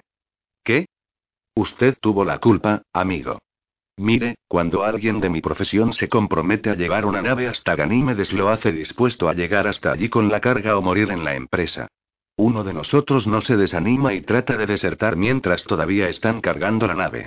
Usted me dijo que aceptaba el trabajo, sin condiciones ni reservas, usted lo aceptó. Unos minutos más tarde hubo una pelea y perdió el valor. Más tarde trató de huir de mi lado en el espacio puerto. Hace solo diez minutos estaba aquí gritando que quería volver a la Tierra. Es posible que sea usted mejor actor que Trowbridge. No lo sé. Pero sé que necesitamos un hombre que no pierda la cabeza si hay problemas. Tengo entendido que Trowbridge es de esa clase. De modo que si llegamos a un acuerdo con él, le daremos el trabajo, le pagaremos a usted por las molestias que le hemos causado, no le contaremos nada más y le devolveremos a la tierra. ¿Me comprende? Le comprendí perfectamente. Doug no había usado la palabra adecuada. Era posible que no la conociese, pero me estaba diciendo que yo no me portaba como un buen artista. Lo más amargo era que tenía razón. No podía enfadarme con él, solo me sentía avergonzado. Había sido un idiota al aceptar el contrato sin conocer más detalles, pero me había comprometido a desempeñar un papel, sin condiciones ni cláusulas evasivas. Ahora trataba de retirarme, como un aficionado que siente miedo del público. El espectáculo debe continuar es una de las más viejas reglas del teatro. Quizá no tenga una justificación filosófica, pero las reglas por las que se rigen los hombres rara vez están sujetas a las normas de la lógica. Mi padre había creído en ello. Yo le había visto representar dos actos con un ataque agudo de apendicitis y luego salir a saludar antes de permitir que le llevaran a un hospital. Aún podía recordar su rostro mientras me miraba con el orgullo del verdadero artista hacia los mal llamados actores, que se permiten defraudar al público. Duck, dije humildemente, lo siento mucho. Estaba equivocado. Me miró fijamente. ¿Quiere decir que hará el trabajo? Sí, lo dije con sinceridad. Pero de repente recordé un factor que me impedía representar el papel, tanto como si tuviera que actuar de Blancanieves en los siete enanitos. Bien, oiga. Quiero hacerlo. Pero, ¿pero qué? Dijo con desdén. ¿Otra vez su maldito temperamento? No, no. Sin embargo, me ha dicho que íbamos a Marte. Duck, ¿es que tendré que realizar mi papel rodeado de marcianos? ¿Cómo? Desde luego. ¿Qué otra cosa hay? Pero, Duck, no puedo soportar a los marcianos. Me ponen enfermo. No quisiera, trataré de no fracasar, pero es posible que eche a correr en cuanto los tenga a mi lado. Oh. Si es eso lo que le preocupa, ya puede olvidarlo. ¿Eh? Pero es que no puedo olvidarlo. Es algo superior a mí. Yo, le he dicho que lo olvide. Amigo, sabíamos que era un patán en estas cuestiones, lo sabemos todo respecto a usted, Lorenzo. Su miedo a los marcianos es tan irracional e infantil como el horror a las arañas y a las serpientes. Pero ya lo hemos previsto y nos ocuparemos de ello. Así que puede olvidarse del asunto. Bien, de acuerdo. No me sentía muy seguro, pero Dak había pronunciado una palabra que aún me dolía, patán los patanes son los del público. De modo que me callé. Dak se acercó al micro y nos molestó en procurar que yo no oyese su mensaje. Dandelion a Tumblewed. Anulen el plan Incloit. Proseguimos con el plan Mardi Gras. Duck. Dije cuando cortó. Luego, respondió. Estamos a punto de unir las órbitas. El contacto puede ser un poco violento, pero no podemos perder tiempo evitando los baches. Ahora cállese y agárrese bien. Y fue violento. Cuando me encontré dentro de la gran nave espacial me sentí satisfecho de volver a estar en caída libre. El mareo de la aceleración es aún peor que el producido por flotar simplemente en el vacío. Pero no estuvimos en caída libre durante más de cinco minutos. Los tres hombres que tenían que regresar en el canto estaban ya en la cámara de transferencia, mientras Duck y yo flotábamos hacia el interior de la otra nave. Los momentos que siguieron me parecieron muy confusos. Supongo que en el fondo soy un topo de tierra, porque me desoriento fácilmente cuando no puedo distinguir el techo del suelo. Alguien gritó. ¿Dónde está? Doug replicó. Aquí. La misma voz insistió. ¿Este? Como si no pudiera creer lo que veía. Sí, sí, repuso Duck. Está maquillado. No os preocupéis, todo va bien. Ayudadme a colocarle en el prensa uvas. Una mano me agarró del brazo, remolcándome a lo largo de un estrecho pasillo, aún flotando, y me metió en un camarote. En uno de los extremos, y colocadas junto a la pared, había dos literas de las llamadas prensa uvas. Unos tanques de presión hidráulicos, en forma de bañera, usados en las grandes naves a reacción de alta aceleración. Nunca había visto uno, pero en la obra Ataque a la Tierra usamos unos modelos de guardarropía bastante convincentes. En la pared, detrás de las literas, había un letrero. Aviso. No se sometan a más de tres gravedades sin un traje antipresión. Por orden de, giré lentamente en el aire sobre mí mismo antes de que pudiera acabar de leer el letrero, y alguien me empujó dentro de una de aquellas bañeras. Duck y el otro hombre me estaban atando a toda prisa los cinturones de seguridad cuando un altavoz colocado cerca de allí lanzó un bramido horrísono. El ruido continuó durante varios segundos, y luego se oyó una voz. Atención. Dos gravedades. Tres gravedades. Atención. Dos gravedades. Tres minutos. Y el bramido volvió a empezar. En medio de aquel estruendo pude oír como Doug preguntaba. ¿Tenéis el computador preparado? ¿La órbita de lanzamiento calculada? Desde luego. ¿Dónde está la inyección? Doug dio media vuelta en el aire y se dirigió a mí. Oiga, compañero, vamos a ponerle una hipodérmica. No es nada peligroso. Está compuesta de antigraf y un estimulante, porque tendrá que estar despierto muchas horas para estudiar su papel. Al principio notará cierto ardor en las órbitas de los ojos, y es posible que sienta algo de picazón, pero no será nada grave. Espere, Duck, yo. No queda tiempo. Tengo que ir a encender los fuegos de esta caldera. Giró en el aire y salió de la habitación antes de que yo pudiera terminar mi protesta. El otro hombre me levantó la manga del brazo izquierdo, colocó el aparato de aire comprimido contra la piel y antes de que yo pudiera pronunciar otra palabra, ya había recibido la inyección hipodérmica. El hombre salió de allí sin decir nada. El alarido del altavoz se interrumpió y una voz anunció. Atención. Dos gravedades. Dos minutos. Traté de mirar a mi alrededor, pero la droga empezaba a hacer sentir sus efectos. Los ojos me ardían y tenía la boca seca, y empecé a sentir un intolerable picor a lo largo de la columna vertebral. Los cinturones de seguridad me impidieron aliviar aquella tortura, y quizá también evitaron que me rompiera un brazo por la súbita aceleración. El rugido volvió a apagarse, y esta vez oí la voz firme y llena de confianza de Dak. Atención. Último aviso. Dos gravedades. Un minuto. Dejen de jugar a las cartas y tírense de cabeza a las literas. Vamos a encender. El alarido del altavoz fue reemplazado esta vez por un disco de la Astra, de Arquecian, opus 61, en Do mayor. Se trataba de la discutida versión de la London Symphony, con su famoso ciclo de 14 notas que se metían en el tímpano.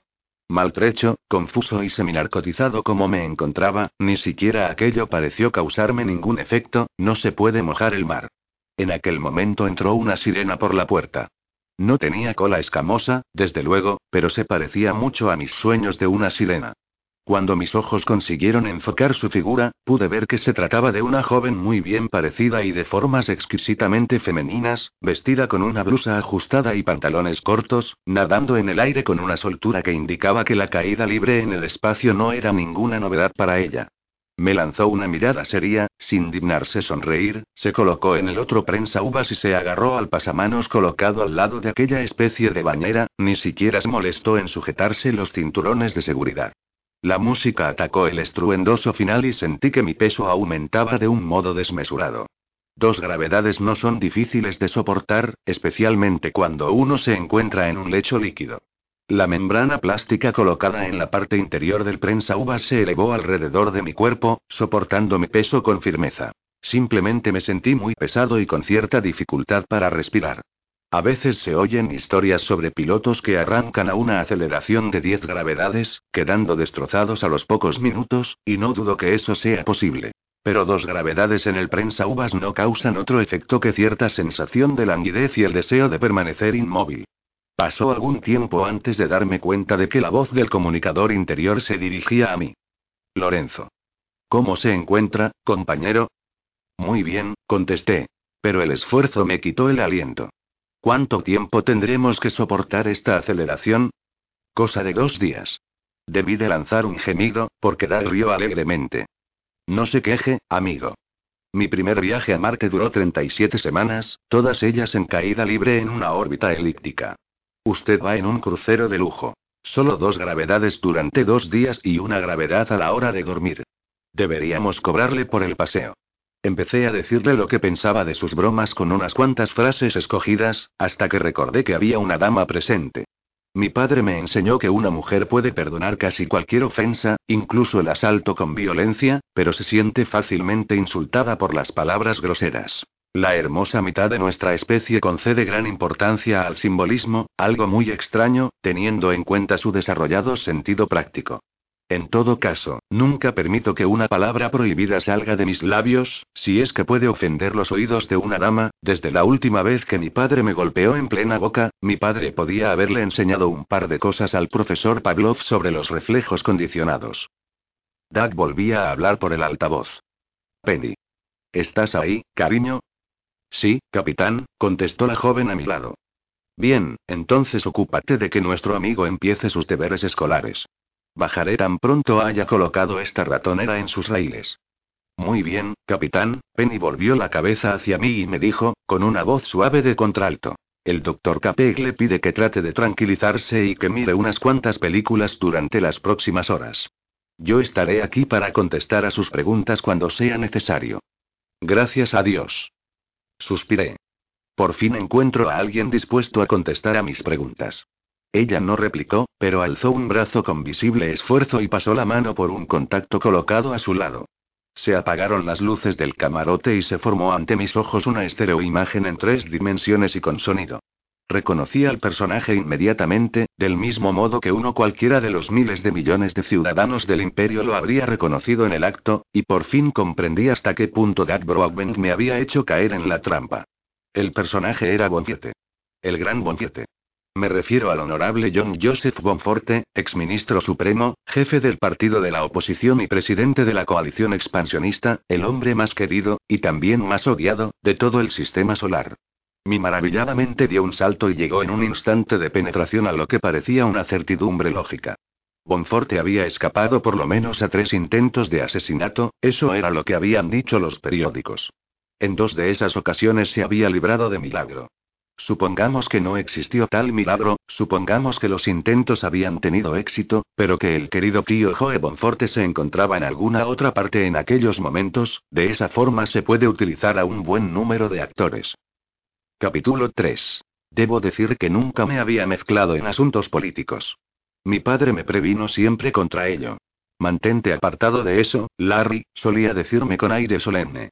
La publicidad que se consigue de ese modo es una mala publicidad, y además a la gente no le gusta.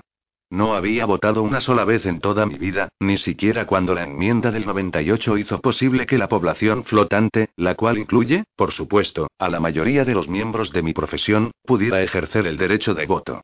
Por otra parte, caso de albergar alguna preferencia política, esta no se orientaba precisamente hacia el viejo Bonfiete. Le consideraba un hombre peligroso, quizá incluso un traidor a la raza humana. La idea de suplantarle y ser asesinado en su lugar me resultaba, ¿cómo podría decirlo? Sumamente desagradable. Pero eso sí, qué gran papel. En cierta ocasión hice el papel protagonista de la Iglón, y también había representado a César en las dos únicas obras dignas de tal nombre.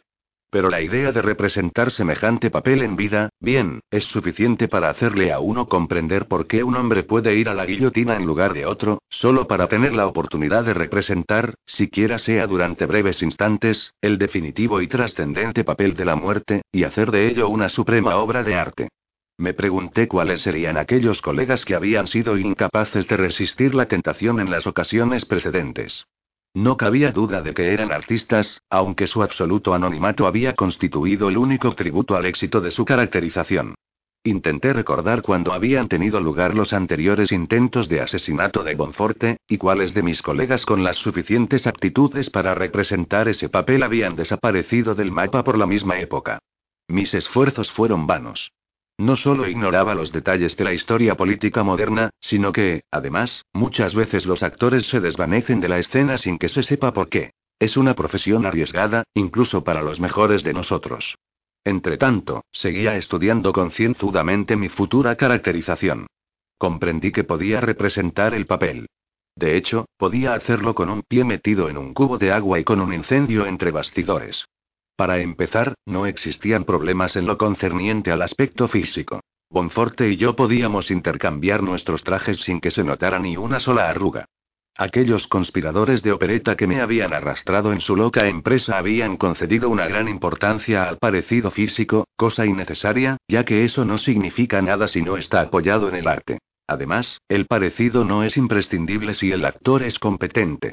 No obstante, admito que constituye una ayuda, y su estratagema de utilizar el cerebro electrónico había conducido, por mero accidente, a la selección de un verdadero artista, con el aliciente adicional de que éste era gemelo del político, tanto en medidas corporales como en estructura ósea. Sus rasgos faciales eran casi idénticos a los míos. Incluso sus manos eran largas, estrechas y aristocráticas como las mías. Y eso es importante porque las manos son mucho más difíciles de imitar que el rostro. En cuanto a su leve cojera, al parecer resultado de uno de los ya mencionados intentos de asesinato, no presentaba dificultad alguna. Tras estudiarle durante unos minutos, me di cuenta de que podía levantarme de la cama, con la gravedad adecuada, desde luego, y caminar exactamente igual que él sin ningún esfuerzo. La manera que tenía de rascarse el pescuezo y de frotarse la barbilla, el casi imperceptible tic nervioso. Que precedía cada una de sus frases, tales cosas no suponían ningún problema. Habían penetrado en mi subconsciente igual que el agua es absorbida por la arena. Desde luego, Bonforte tenía unos 15 o 20 años más que yo, pero siempre es más fácil representar el papel de un hombre más viejo que el de otro más joven. En cualquier caso, para un actor, la edad no es más que un asunto de atención interior. No tiene nada que ver con la progresiva degradación de los procesos físicos. Estaba listo para representar el papel en el escenario, o pronunciar un discurso en su lugar, al cabo de 20 minutos. Pero aquel trabajo, tal como yo lo entendía, era algo más que una sencilla suplantación. Doug me había dicho que tendría que convencer a personas que le conocían bien, quizá en circunstancias íntimas. Eso es mucho más difícil. ¿Tomaría el café con azúcar o sin él? ¿Qué mano usaba para encender un cigarrillo, y con qué gesto?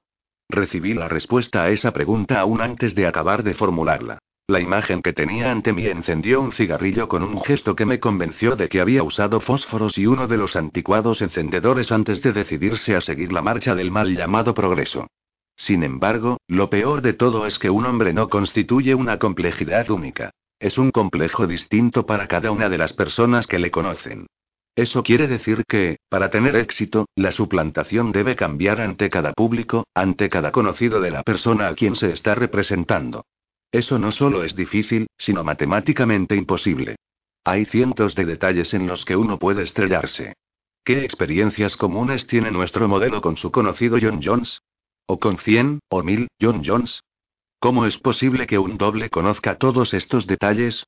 En sí misma, una representación, como cualquier obra de arte, no es más que un proceso de abstracción, que consiste en retener solo los rasgos más significativos. Ahora bien, en una suplantación cualquier detalle puede ser significativo. A la larga, algo tan estúpido como el no cortar la lechuga con el cuchillo podría descubrir todo el enredo. Luego se me ocurrió el sombrío pensamiento de que mi trabajo probablemente solo necesitaba ser convincente el tiempo necesario para que algún traidor escondido fijara su mira en mi persona. Todavía seguía estudiando al hombre a quien debía reemplazar, ¿qué otra cosa podía hacer? Cuando la puerta se abrió y oí como Dak exclamaba alegremente. ¿Hay alguien en casa? Las luces se encendieron de nuevo, la figura tridimensional se desvaneció. Y sentí como si me arrancasen de un sueño. Volví la cabeza. La joven llamada Penny se esforzaba en levantar la cabeza dentro del otro tanque hidráulico, mientras Doug permanecía apoyado en el umbral. Le miré y pregunté asombrado. ¿Cómo puede permanecer de pie? Una parte de mi cerebro, mi parte profesional, que siempre trabaja con independencia de mis otros procesos mentales, estaba ya anotando la forma en que se sostenía y archivando sus notas en una carpeta nueva, rotulada. Forma en que un hombre se mantiene en pie bajo dos gravedades. Doug me sonrió. No tiene importancia. Llevo tirantes en los pantalones. Puede levantarse si quiere. Generalmente no aconsejamos a los pasajeros que se levanten del tanque de presión cuando aceleramos a más de una gravedad y media. Siempre existe el riesgo de que algún idiota tropiece y se rompa una pierna. Pero una vez vi cómo un tipo forzudo salió del prensa uvas y empezó a caminar bajo cinco gravedades, sin embargo, después de aquello nunca sirvió para gran cosa. Pero 2G no tienen importancia. Es como llevar a otro hombre a la espalda, lanzó una mirada a la joven. ¿Le ha contado todo, Penny? Aún no me ha preguntado nada. Es posible. Lorenzo, creía que usted era el hombre que quería saber todas las respuestas. Me encogí de hombros. No llego a ver qué importancia tiene eso ahora, ya que es evidente que no viviré lo bastante para disfrutar de mis conocimientos. ¿Eh? ¿Qué mosca le ha picado, amigo? Capitán Broadbent, dije amargamente, debo moderar mis palabras por la necesidad de expresarme delante de una dama. Por lo tanto, no puedo discutir con precisión acerca de sus antepasados, su moral y su posible fin. Pero sí le diré que supe que me había tendido una trampa desde el momento en que conocí la identidad de la persona a quien debo reemplazar. Me contentaré con una única pregunta. Quisiera saber quién es la persona interesada en asesinar a Bonfiete. Hasta los muñecos del tiro al blanco tienen derecho a saber quién es el que va a tirar contra ellos. Por primera vez vi a Duck expresar sorpresa. Luego empezó a reír con tal entusiasmo, que la aceleración de la nave le pareció excesiva. Se deslizó hasta el suelo y apoyó la espalda contra la pared, mientras seguía riendo. No puedo comprender qué hay de gracioso en este asunto, dije furioso. Se contuvo y se secó los ojos. Larry, ¿de veras ha llegado a pensar que le he contratado para que sirva de blanco a los tiros de un asesino? Me parece evidente. Luego le expliqué mis deducciones a la luz de los anteriores intentos de asesinato. Tuvo la delicadeza de no echarse a reír de nuevo. Comprendo. Ha pensado que se trataba de un trabajo como el de aquellos siervos que probaban los alimentos destinados al rey de la Edad Media. Bien, trataré de hacerle cambiar de idea. Supongo que su actuación se resentiría si pensara que estaba a punto de ser agujereado por unas cuantas balas. Mire, he trabajado para el jefe durante seis años. Durante todo este tiempo, me consta que nunca ha usado doble, sin embargo, estuve presente en dos de las ocasiones en que se intentó asesinarle. En una de esas veces yo mismo derribé al asesino. Penny, tú has trabajado con el jefe más tiempo que yo. ¿Ha usado alguna vez un doble? Ella me miró con frialdad. Nunca.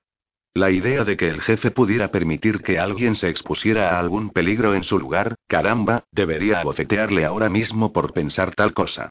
No te irrites, Penny, dijo Dad tranquilamente. Ambos necesitáis trabajar juntos. Además, sus deducciones no son tan descabelladas, por lo menos para un extraño.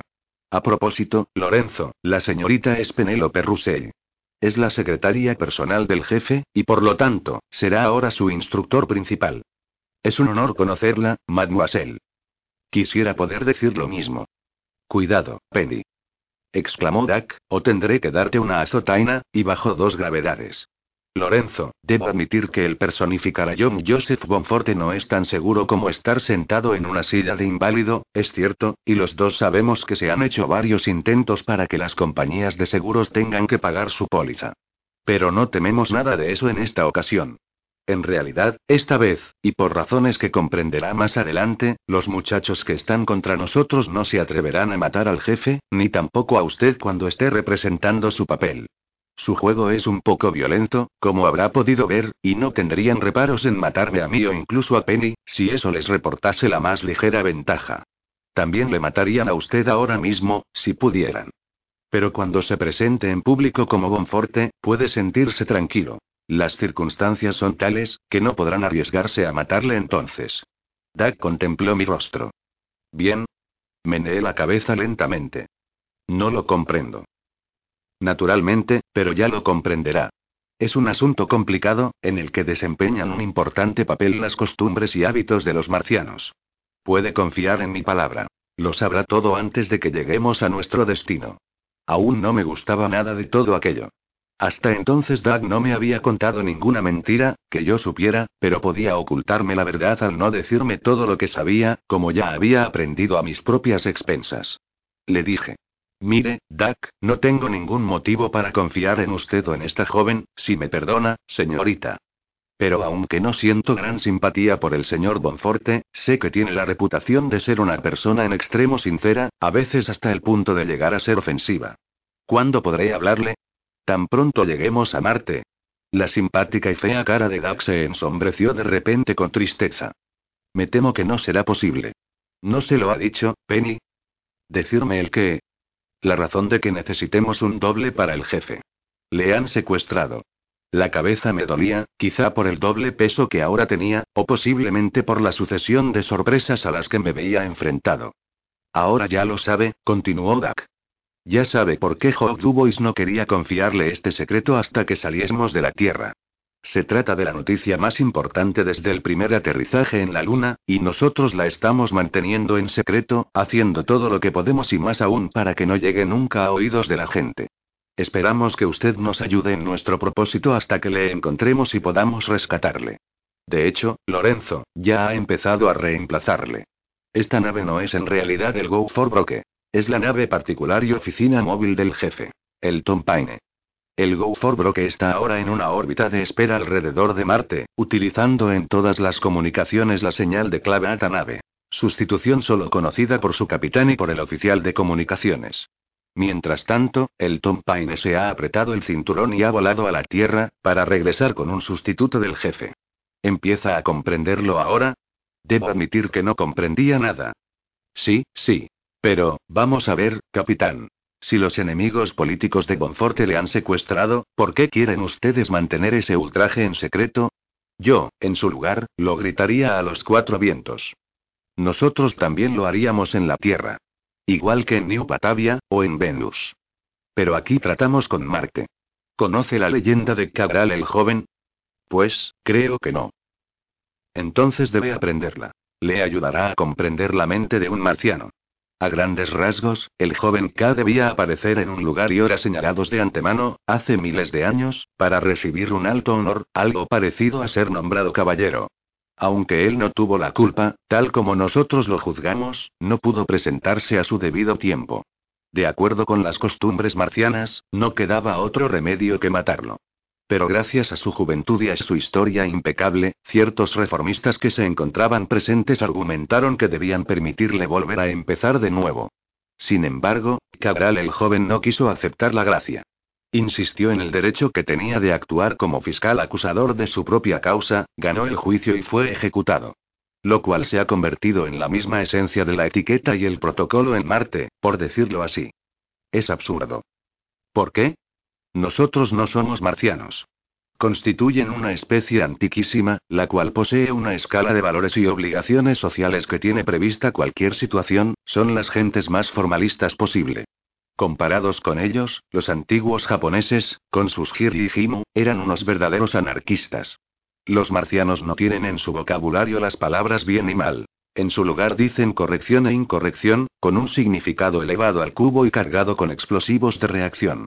No obstante, todo esto se refiere a nuestros problemas, porque el jefe estaba a punto de ser adoptado por el nido del mismísimo Cabral el joven. ¿Empieza a comprender? Todavía no entendía nada. Para mí aquel K simbólico no era más que un personaje de melodrama. Broadbent continuó. Es una cosa fácil de comprender. El jefe es quizá uno de los mayores investigadores en costumbres y psicología marcianas. Ha trabajado en este tema durante muchos años, y uno de sus mayores deseos era precisamente este.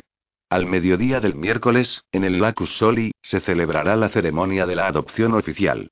Si el jefe se encuentra presente y cumple con su parte del ceremonial, todo irá bien. Si no se presenta a la hora convenida, y no tiene la menor importancia el por qué no se encuentra allí, su nombre será arrastrado por el barro en todos los nidos de Marte, de polo a polo, y el mayor intento político de integración racial e interplanetaria que se haya intentado jamás no será otra cosa que un fracaso. Peor aún, ese intento se volverá contra sus autores. Creo que lo menos que puede suceder es que Marte se retire de su débil asociación con el Imperio. Posiblemente habrá represalias y muchos seres humanos morirán, quizá todos los humanos en Marte. Entonces los extremistas del Partido de la Humanidad empezarán a clamar venganza y Marte será anexionado por la fuerza de las armas, pero no antes de que todos los marcianos hayan perecido en un inútil combate. Todo esto como resultado de que Bonforte no pueda presentarse a la ceremonia de su adopción, los marcianos toman estas cosas muy en serio. Dax salió de la habitación con la misma rapidez con que había llegado, y Penélope Rousseau volvió a hacer funcionar el proyector. Se me ocurrió que hubiera debido preguntarle qué podía impedir a nuestros enemigos matarme, si todo lo que se necesitaba para conseguir sus siniestros propósitos era impedir que Bonforte, en persona o representado por un doble, acudiera a aquella salvaje ceremonia marciana. Pero no sé. Me había ocurrido preguntárselo, quizás sentía un terror subconsciente a conocer la respuesta. Unos minutos después me encontraba de nuevo estudiando a Bonforte, tratando de asimilar sus gestos y movimientos, interpretando sus emociones, vocalizando los tonos de su voz, mientras me sentía inmerso en mi mejor esfuerzo creador. Estaba absorbiendo al personaje a toda velocidad. El pánico me arrancó de mi concentración cuando la imagen cambió y vi a Bonforte rodeado de marcianos que le tocaban con sus pseudomiembros. Estaba tan compenetrado con aquella imagen, que pude sentir como si me tocasen a mí, y el olor era insoportable. Lancé un grito de horror y levanté los brazos para protegerme. Párelo. Grité. Las luces se encendieron y la estereoimagen desapareció. La señorita Rosselli me miraba sorprendida. ¿Qué le pasa ahora? Traté de recobrar el aliento y reprimir el temblor que me dominaba. Señorita Rosselli, lo siento mucho, por favor, no vuelva a proyectar esa escena. No puedo soportar a los marcianos. Ella me contempló como si no creyera lo que estaba oyendo, con una mirada llena de desprecio. Ya les dije que este ridículo proyecto no podía tener éxito, pronunció lentamente, en tono irónico. Lo siento muchísimo. No puedo remediarlo. No me contestó, pero se levantó con esfuerzo del prensa uvas. No podía caminar tan fácilmente bajo dos gravedades como lo había hecho Dak, pero era evidente que estaba acostumbrada a ello. Salió del camarote sin pronunciar una palabra, cerrando la puerta tras de sí. La muchacha no regresó. En su lugar la puerta fue abierta por un hombre que parecía vivir dentro de unas gigantescas andaleras. Hola, muchacho. Saludó con voz profunda y agradable. Debía de tener unos 60 años, y era grueso y de maneras suaves. No necesité ver sus credenciales para comprender que estaba acostumbrado a tratar con enfermos. ¿Cómo está usted, señor? Respondí a su saludo. Bastante bien. Pero me sentiría mejor a más baja aceleración, lanzó una mirada al curioso aparato sobre el que descansaba todo su cuerpo en sentido vertical. ¿Qué le parece este armazón de ruedas? Quizá resulta un tanto ridículo, pero alivia enormemente a mi cansado corazón. A propósito, debo presentarme. Soy el Dr. Capek, médico personal de Bonfiete. Ya sé quién es usted. Ahora, ¿quiere tener la bondad de explicarme ese problema entre usted y los marcianos? Traté de hacerlo en forma clara y sin permitir que mis emociones se mezclaran en ello. El doctor Capek sintió. El capitán Broadbent debió haberme avisado, dijo. Habríamos cambiado el orden de su programa de instrucción. El capitán es un joven muy competente a su manera, pero a veces sus músculos corren más que su cerebro. Tiene una personalidad tan perfectamente extravertida que a veces me asusta.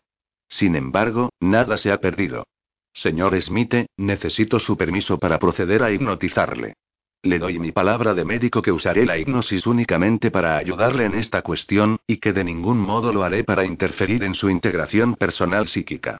Sacó del bolsillo un anticuado reloj de bolsillo de esos que constituyen el emblema de su profesión y empezó a tomarme el pulso. No tengo inconveniente en darle ese permiso, doctor, contesté. Pero me temo que no le servirá de nada. No podrá dormirme.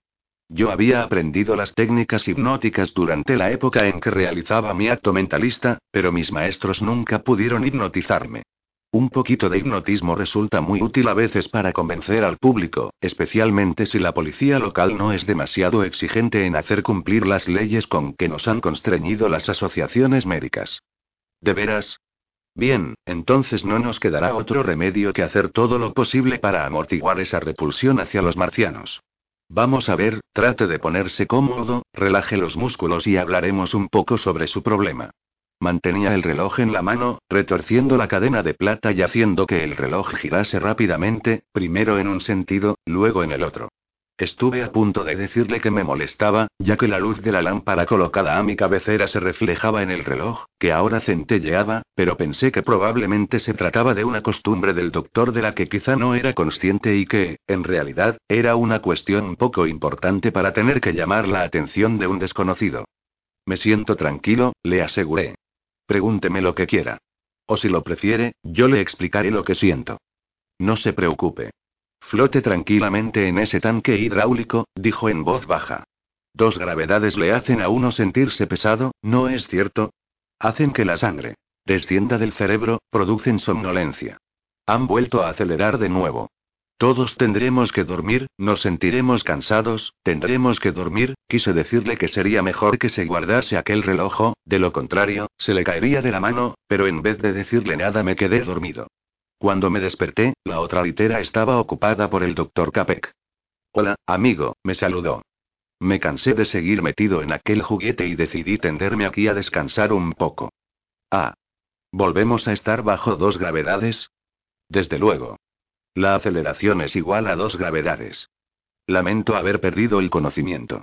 ¿Cuánto tiempo he estado dormido? Oh, no mucho. ¿Se siente bien? Muy bien. En realidad, fresco y descansado como nunca. A menudo produce ese efecto. Me refiero a la alta aceleración, desde luego. ¿Le gustaría ver otras películas? Por supuesto, doctor, si usted lo desea. Bien. Estiró el brazo y el camarote volvió a quedar a oscuras. Me sentí fortalecido ante la idea de que fuera a mostrarme más imágenes de los marcianos. Decidí que esta vez no iba a dejarme arrastrar por el pánico. Después de todo, en muchas ocasiones me había visto obligado a figurarme que no estaban cerca de mí. No tenían por qué causarme ningún efecto en película. Si antes lo habían hecho era porque me cogieron desprevenido. No tardaron en llegar las estereoimágenes de los marcianos, tanto con Bonforte como solos. Descubrí que me era posible estudiarlos sin sentir ninguna emoción, terror o disgusto. De repente comprendí que me gustaba verlos. Lancé una exclamación incoherente y Capek detuvo el proyector. ¿Le sucede algo? preguntó. Doctor, usted me ha hipnotizado. Me dijo que podía hacerlo. Pero si no es posible, nadie puede hipnotizarme. Lamento enterarme de eso, ahora. Ah. De modo que lo consiguió. No soy tan estúpido como para no comprenderlo, luego continué. Vamos a proyectar esas películas de nuevo. Casi no puedo creerlo. El doctor hizo funcionar el proyector y yo contemplé las imágenes en tres dimensiones, maravillado. Los marcianos no eran desagradables, si uno los miraba sin prejuicios. Ni siquiera resultaban feos. En realidad, poseían la misma gracia exótica de una pagoda china. Es cierto que no tenían forma humana, pero tampoco la tiene un ave del paraíso, y las aves del paraíso son los seres más hermosos del universo. Empecé a comprender también que sus pseudomiembros podían resultar muy expresivos. Sus torpes movimientos guardaban cierto parecido con los amistosos retozos de los perritos. Me di cuenta de que durante toda mi vida había visto a los marcianos a través de los negros cristales del odio y el miedo. Sin embargo, pensé que me costaría tiempo acostumbrarme a su horrible olor, pero, luego me di cuenta de que estaba oliendo el inconfundible aroma, y que no me molestaba en absoluto. Hasta me resultaba agradable. Doctor. exclamé. Esta máquina tiene el equipo sensorial olfativo, ¿no es verdad? ¿Cómo? No lo creo. Demasiado peso muerto para una nave de recreo. Sin embargo, debe de tenerlo. Puedo olerlo sin error posible. Ah, claro. El doctor pareció ligeramente avergonzado. Amigo, le hice algo que espero no le parecerá mal. ¿A qué se refiere? Mientras estaba analizando su mente, encontré que la causa principal de su repulsión neurótica ante los marcianos era provocada por sus emanaciones físicas. No tenía tiempo para hacer un trabajo de eliminación profundo, de modo que tuve que neutralizar esa sensación. Le pedí a Penny, esa joven que estaba aquí antes, que me prestase un poco del perfume que ella usa. Me temo que de ahora en adelante, amigo, el olor de los marcianos le va a parecer igual que un perfume parisiense. Con más tiempo habría usado otro olor agradable, pero más familiar, como el de fresas maduras o el de miel. Sin embargo, me vi obligado a improvisar con lo que tenía a mano. Aspiré el aire. Sí, se sentía el olor de un fuerte y caro perfume, y sin embargo, era la inconfundible emanación de un marciano. Pues me gusta. No puede evitar que le guste, dijo el médico. Debe de haber gastado una botella entera. Todo este lugar está lleno de perfume. ¿Cómo? Nada de eso. No hice más que pasar el tapón por debajo de su nariz hace una media hora y luego devolví la botella a Penny, quien se la volvió a llevar, Capek aspiró el aire. El perfume ya ha desaparecido. Embrujo de selva, ponía en la botella. Parecía contener mucho almizcle. Acusé a Penny de tratar de seducir a toda la tripulación con semejante perfume, pero ella se rió de mí, el doctor alzó el brazo y desconectó el estereocine. Ya hemos visto bastantes películas. Ahora quisiera que empezara a trabajar en algo más útil. Cuando las imágenes en tres dimensiones se desvanecieron, la fragancia del perfume desapareció con ellas, exactamente igual que en los cines equipados con equipo sensorial olfativo. Tuve que admitir que todo aquello solo estaba en mi mente. Pero, como actor profesional, ya sabía que la imaginación desempeñaba un importante papel en todas las sensaciones. Cuando Penny volvió a entrar en la cabina al cabo de unos minutos, trajo consigo una fragancia exactamente igual a la de un marciano. Me pareció un perfume adorable. Capítulo 4. 4. Mi entrenamiento en aquella habitación, se trataba del dormitorio de los invitados de Bonforte, prosiguió hasta la hora del cambio de turnos. Pese a que no había dormido nada, excepto bajo hipnosis, no sentía ningún cansancio. El doctor Capek y Penny se habían relevado a mi lado a lo largo de aquellas horas, y me habían sido de gran ayuda. Por suerte para mí, el hombre a quien debía suplantar había sido fotografiado y filmado como quizá ningún otro hombre en la historia, y además disponía de la absoluta cooperación de sus más allegados colaboradores. Tenía a mi alcance una gran cantidad de material. El problema radicaba en cuanto podía asimilar, ya fuese a nivel consciente o bajo hipnosis. No sé en qué momento exactamente dejé de sentir desagrado hacia Bonfiete.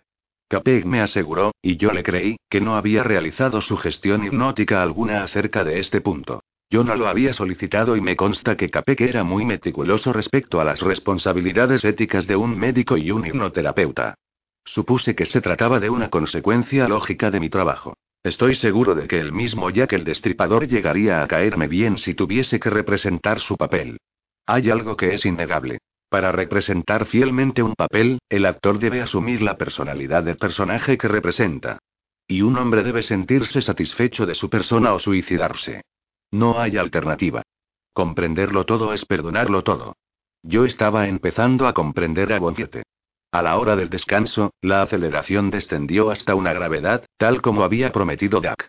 Ni por un instante estuvimos en caída libre. En vez de contar los chorros de propulsión, cosa que siempre repugna a los pilotos mientras la nave está en el espacio, Dak hizo describir a su nave lo que llamaba un giro de 180 grados. De esa forma se mantiene a la nave bajo aceleración durante todo el viaje, y la maniobra se efectúa con rapidez. No obstante, produce un extraño efecto en el sentido del equilibrio. Ese efecto tiene un nombre parecido a Coriolanus. ¿O será Coriolis? Todo lo que sé sobre las naves interplanetarias es que las que parten de la superficie de un planeta son verdaderos cohetes, aunque los pilotos las llaman cafeteras debido al chorro de vapor de agua o de hidrógeno que les sirve de propulsión. No se las considera verdaderas naves de energía atómica, aunque sus chorros son vaporizados y recalentados en una pila atómica. Las naves de alto bordo como el Tom Paine son, así me lo dicen, verdaderas atomonaves, que utilizan la energía obtenida de igual a mc2, o quizás sea m igual a e2. Ya saben, esa cosa que Einstein inventó. Dak hizo cuanto pudo para explicarme todo eso con detalle, y no hay duda de que debe de resultar muy interesante para los que se preocupan por estas cosas. Pero no se me ocurre para qué debe molestarse un caballero en conocer esos detalles. Creo que cada vez que los chicos de la ciencia empiezan a manosear sus reglas de cálculo la vida se vuelve más complicada todavía. ¿Qué hay de malo en dejar las cosas como están? Durante las dos horas en que permanecimos bajo aceleración de una gravedad, me trasladaron al camarote de Bonciete. Empecé a usar sus trajes y su rostro, y todos tuvieron mucho cuidado en llamarme señor Bonforte, jefe o, en el caso del doctor Capek, simplemente Joseph, con la idea, desde luego, de ayudarme a compenetrarme con el papel. Todos menos Penny, sencillamente, no quiso llamarme señor Bonfiete. Hacía cuanto era necesario para ayudar, pero no podía decidirse a llamarme como a su jefe. Resultaba tan claro como el agua que Penny era una secretaria que adoraba a su jefe en silencio y sin esperanza, y por lo tanto me odiaba a mí con un resentimiento natural y profundo, aunque ilógico. Eso nos colocaba a los dos en una situación violenta, especialmente porque yo me sentía atraído hacia la muchacha. No hay hombre que pueda realizar un buen trabajo con una mujer a su lado que le desprecia. Pero yo no podía odiarla, solo sentía pena ante su dolor, a pesar de que a veces me irritaba profundamente. Había empezado a representar mi papel, porque no todos los que se encontraban en el Tom Paine sabían que yo no era Bonfiete. Nunca llegué a saber exactamente el número de personas enteradas de la sustitución, pero solo se me permitió mostrar mi verdadera personalidad y hacer preguntas cuando me hallaba a solas con Dak, Penny o el Dr. Capek. Estaba convencido de que el jefe de las oficinas de Bonforte estaba en el secreto, pero nunca se refirió a ello. Era un mulato ya entrado en años, llamado Jimmy Washington, que tenía un aspecto distinguido y el rostro de un santo. Había otros dos que lo sabían, pero no se encontraban en el Tom Paine. Estaban en el Go for Broke, manteniendo la ficción de la presencia del jefe, mientras celebraban entrevistas con la prensa en su nombre y atendían los asuntos de su despacho. Eran Bill Kortzman, secretario de prensa, y Roger Clifton. No sé cómo describir las funciones de Clifton representante político, había sido ministro sin cartera cuando Bonforte fue ministro supremo, pero eso no quiere decir nada. Podemos decir que Bonforte era el idealista y teórico de su partido, mientras que Clifton dirigía la maquinaria política. Era inevitable que ese pequeño grupo conociese el secreto. Si había otros que estaban enterados no se creyó necesario el decírmelo a mí. Desde luego, los otros miembros del secretariado de Bonforte, así como la tripulación del Tom Paine, se daban cuenta de que ocurría algo extraño, aunque sin saber en realidad lo que era. Muchos de ellos me habían visto entrar en la nave, pero como Bendy Gray. Cuando volvieron a verme ya era Bonfiete. Alguien había tenido la previsión de obtener un equipo de maquillaje digno de un profesional como yo, pero casi no lo usé. A corta distancia el maquillaje siempre resulta visible. Ni siquiera el silicocarne llega a dar la exacta apariencia de la piel. Me contenté con oscurecer mi color natural un par de tonos con semitérmico ni imitar el rostro de Bonforte desde dentro, en su expresión. Fue necesario sacrificar muchos de mis cabellos, y el doctor Capek en persona inhibió las raíces. No me importaba demasiado. Un actor siempre puede llevar peluca, y ahora ya me sentía seguro de que este trabajo me rendiría lo suficiente para poder retirarme de mi profesión si lo deseaba. Por otro lado, me sentía inquieto al pensar que quizá mi vida no llegaría a ser tan larga como para permitirme disfrutar de ese retiro. Ya conocen ese antiguo cliché sobre el hombre que sabía demasiado, y el otro respecto a los hombres muertos y a su capacidad para contar historias. Pero en realidad yo empezaba ya a confiar en aquellos hombres. Todos eran gente decente, lo cual reflejaba el carácter de Bonforte tanto o más que lo que había podido ver en sus discursos. Un personaje político no es una sola persona, sino un ser compuesto. Un equipo trabajando al unísono. Si Bonforte no hubiese sido una persona honrada y decente no habría reunido semejantes colaboradores a su alrededor. Lo que me causó mayores dificultades fue el lenguaje marciano. como la mayor parte de los actores, conocía suficiente marciano, venusiano y el idioma de los mundos exteriores para poder salir del paso frente a las cámaras de televisión o en el escenario. Sin embargo, esas consonantes alargadas e inflexivas resultan en extremo difíciles para cualquiera que no sea un nativo. Las cuerdas vocales humanas no son tan versátiles como una membrana marciana y además creo que la representación fonética de estos sonidos traducidos a nuestro alfabeto, como por ejemplo KKK, JJJ o RRR, se parecen tanto al verdadero sonido de la pronunciación marciana como la G en Nu se asemeja al chasquido aspirado con que un bantú pronuncia la palabra Nu. JJJ, por ejemplo, se parece mucho al silbido de una bala.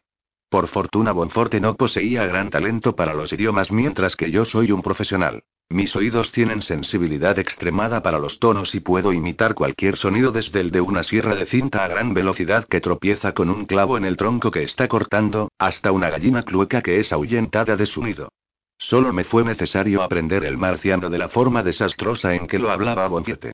Este había trabajado mucho para compensar su falta de talento para los idiomas, y todas las palabras y frases en marciano que conocía estaban grabadas en película sonora de modo que pudiera estudiar y corregir sus errores. De modo que ahora yo pude estudiar su pronunciación y sus modismos marcianos, después que trasladamos el proyector a su oficina, mientras Penny no se separó de mi lado para preparar los rollos de película y poder contestar a mis preguntas. Los lenguajes humanos pueden clasificarse en cuatro grandes grupos. Inflexivos, como el angloamericano. Posicional, como el chino. Aglutinante, como en el turco antiguo. Polisintético, palabras frases, como en esquimal, a los cuales añadimos ahora estructuras y formas de lenguajes foráneos tan extraños y casi imposibles para el cerebro humano como el venusiano emergente, cuyas sílabas no se repiten en toda la frase. Por fortuna el marciano es muy parecido a las formas de lenguaje humanas. El marciano básico usado para el intercambio comercial en todos los planetas es un lenguaje posicional y solo comprende frases concretas y sencillas, como la frase inicial de casi todas las conversaciones de saludo. En cambio, el marciano literario es polisintético y muy estilizado, disponiendo de una expresión para cada posible situación de su complejo sistema de recompensas y castigos, obligaciones y compromisos. Aquello era demasiado para Bonfiete. Penny me dijo que podía leer esos grupos de puntos que usan como escritura, pero que de la forma hablada del marciano literario solo conocía unos pocos cientos de palabras. Amigo, ¿cómo estudié aquellos centenares que Bonforte conocía? La tensión a que se veía sometida Penny era aún mayor que la mía. Tanto ella como Dak hablaban algo de marciano, pero la tarea de enseñarme los modismos de Bonforte recayó casi completamente en ella, ya que Dak tenía que pasar casi todo su tiempo en la cabina de control de la nave. La muerte de Hogg le había privado de su copiloto.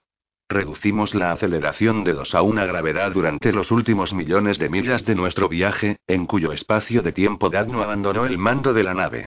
Yo dediqué ese tiempo a aprender de memoria los movimientos y frases de rigor necesarios para la ceremonia de adopción, con la ayuda de Penny.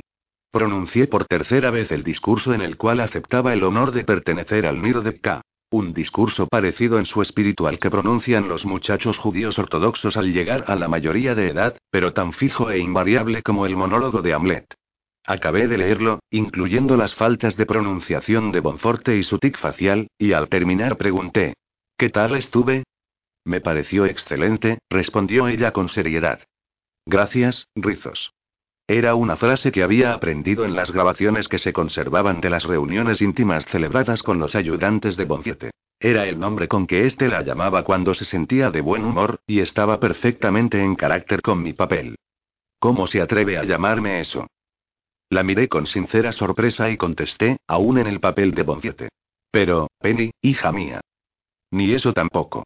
Falso. Actor. Saltó de la silla y corrió hasta el otro extremo de la habitación y se quedó allí con la cabeza entre sus manos, de espaldas a mí, con los hombros temblorosos por los sollozos que la agitaban.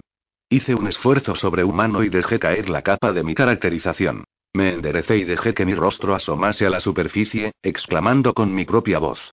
Señorita Russell. Ella dejó de llorar, dio media vuelta y me miró y se quedó con la boca abierta. Añadí, aún en mi propia personalidad. Vuelva aquí y siéntese. Por un momento creí que iba a rehusar, pero luego pareció pensarlo mejor, regresó lentamente y se sentó con las manos en el regazo pero con la expresión de una niña desafiante. Hice una pausa durante unos momentos y luego dije en voz baja y tranquila. Sí, señorita Rosella, soy un actor.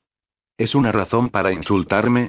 Ella no contestó y siguió con su expresión obstinada. Como actor, estoy aquí para realizar un trabajo. Usted ya sabe por qué. También sabe que me engañaron para que aceptase, no es un empleo que hubiese tomado con los ojos abiertos, aún en mis momentos más difíciles.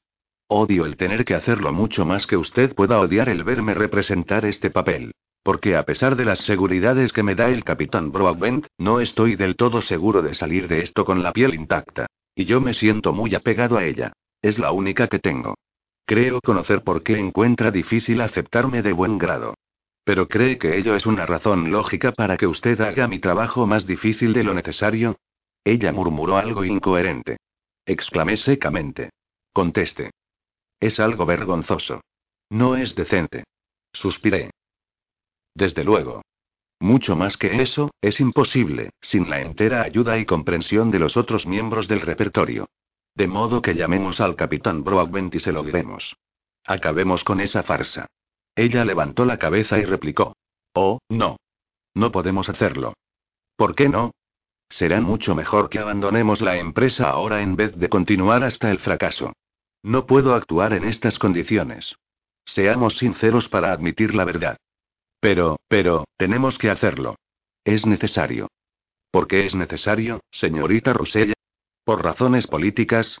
Yo no tengo el menor interés en la política, y dudo que a usted le interese mucho. Por lo tanto, ¿por qué tenemos que hacer ese tremendo esfuerzo?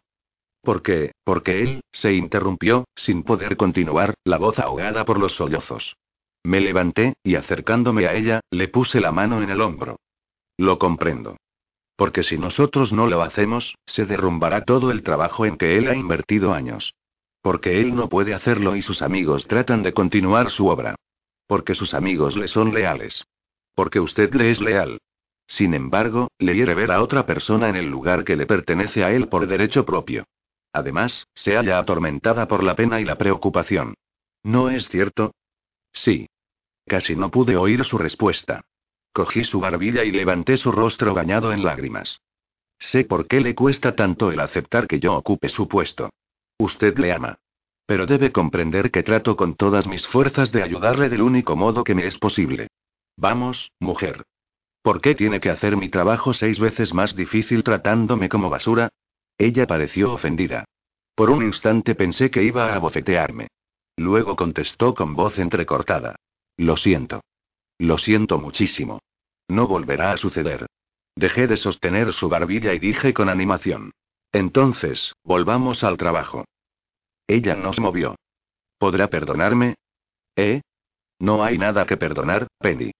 Sus nervios la dominaron porque le quiere y se siente preocupada por él. Sigamos con el trabajo. Necesito representar mi papel en la ceremonia a la perfección, solo faltan unas horas. De nuevo volví a adoptar mi falsa personalidad. Ella cogió un rollo de microfilm y volvió a poner en marcha el proyector. Estudié la película una vez y luego repetí el discurso de aceptación con la estereoimagen delante de mí, pero con el sonido desconectado, acoplando mi voz, quiero decir, su voz, a los movimientos de la figura en tres dimensiones. Ella me contempló, mirando alternativamente a la imagen y a mí con una expresión de asombro en su rostro. Cuando terminamos, yo mismo cerré el proyector. ¿Qué le ha parecido? Perfecto. Sonreí. Gracias, Rizos. No tiene importancia, señor Bonciete. Dos horas más tarde llegamos al punto de reunión con el Go for Broke. Doug trajo a Roger Clifton y a Bill Corpsman a mi cabina tan pronto como pudieron pasar a nuestra nave desde el Go for Broke. Los conocía por las fotografías que había visto. Me levanté y dije: Hola, Rob. Encantado de verle, Bill. Mis palabras eran amistosas pero casuales, en la esfera en que esas gentes se movían en un rápido viaje de ida y vuelta a la Tierra no era más que unos cuantos días de separación. Nada importante. Cogé al adelantarme y extendí la mano. La nave estaba en aquellos momentos en baja aceleración mientras se adaptaba a la nueva órbita en la que se mantuvo hasta entonces el Go for Broke. Clifton me lanzó una rápida mirada y luego asumió en el acto su papel. Se quitó el cigarro de la boca, y estrechó mi mano y dijo tranquilamente. Mucho gusto en verle de nuevo, jefe. Era un hombre pequeño, de mediana edad, que parecía tener el aspecto de un abogado y al mismo tiempo la inescrutable expresión de un buen jugador de póker. ¿Ha sucedido algo de particular mientras estuve fuera? No. Solo asuntos de rutina. Ya he dado la correspondencia a Penny. Bien. Me volví hacia Bill Korpsman y de nuevo le ofrecí mi mano. No la aceptó. En vez de ello se puso las manos en la cintura, me miró con descaro y silbó. Sorprendente. Empiezo a creer que tenemos una posibilidad de éxito, después de todo, me miró de arriba abajo y luego dijo. Dese la vuelta, Smith. Muévase. Quiero ver cómo camina. Sentí la misma irritación que habría sentido Bonforte ante tan grosera impertinencia y el disgusto se reflejó en mi rostro. Doug tocó a Corpsman en el brazo y dijo con rapidez. Déjalo, Bill. ¿No recuerdas lo convenido? Tonterías. Replicó Corpsman. Esta cabina es a prueba de sonidos. Solo quiero estar seguro de que puede representar su papel. Smith, ¿qué tal va su marciano? ¿Puede hablarlo? Le contesté con una sola y restallante polisílaba en marciano literario que puede traducirse por. La etiqueta exige que uno de nosotros salga de aquí. Aunque su significado es mucho más extenso, ya que en realidad es un desafío que generalmente termina con la notificación al nido de uno de los contendientes de su muerte repentina. No creo que Corpsman me comprendiese, porque sonrió y replicó. Tengo que admitir, Smith, que es usted muy bueno. Pero Dad me entendió. Cogió a Corpsman por el brazo y repitió. Bill, te he dicho que lo dejes. Estás en mi nave y es una orden. De ahora en adelante todos debemos representar nuestro papel, continuamente. Clifton añadió. Trátalo con cortesía, Bill. Ya sabes que convinimos que era la única manera de hacerlo. De otro modo, alguien puede cometer un error imprevisto. Corpsman le miró y luego se encogió de hombros. Bien, bien. No hacía más que comprobar sus condiciones, después de todo, la idea fue mía, me lanzó una mirada atravesada y dijo. ¿Cómo está, señor Bonforte? Encantado de volverle a ver. Recargó un poco de énfasis en el señor, pero le contesté. Estoy satisfecho de encontrarme aquí de nuevo, Bill. ¿Algo especial que deba saber antes de que descendamos? Creo que no. Tenemos una conferencia de prensa en Goddard City después de las ceremonias. Pude ver que me observaba para comprobar mi reacción ante aquella noticia inesperada.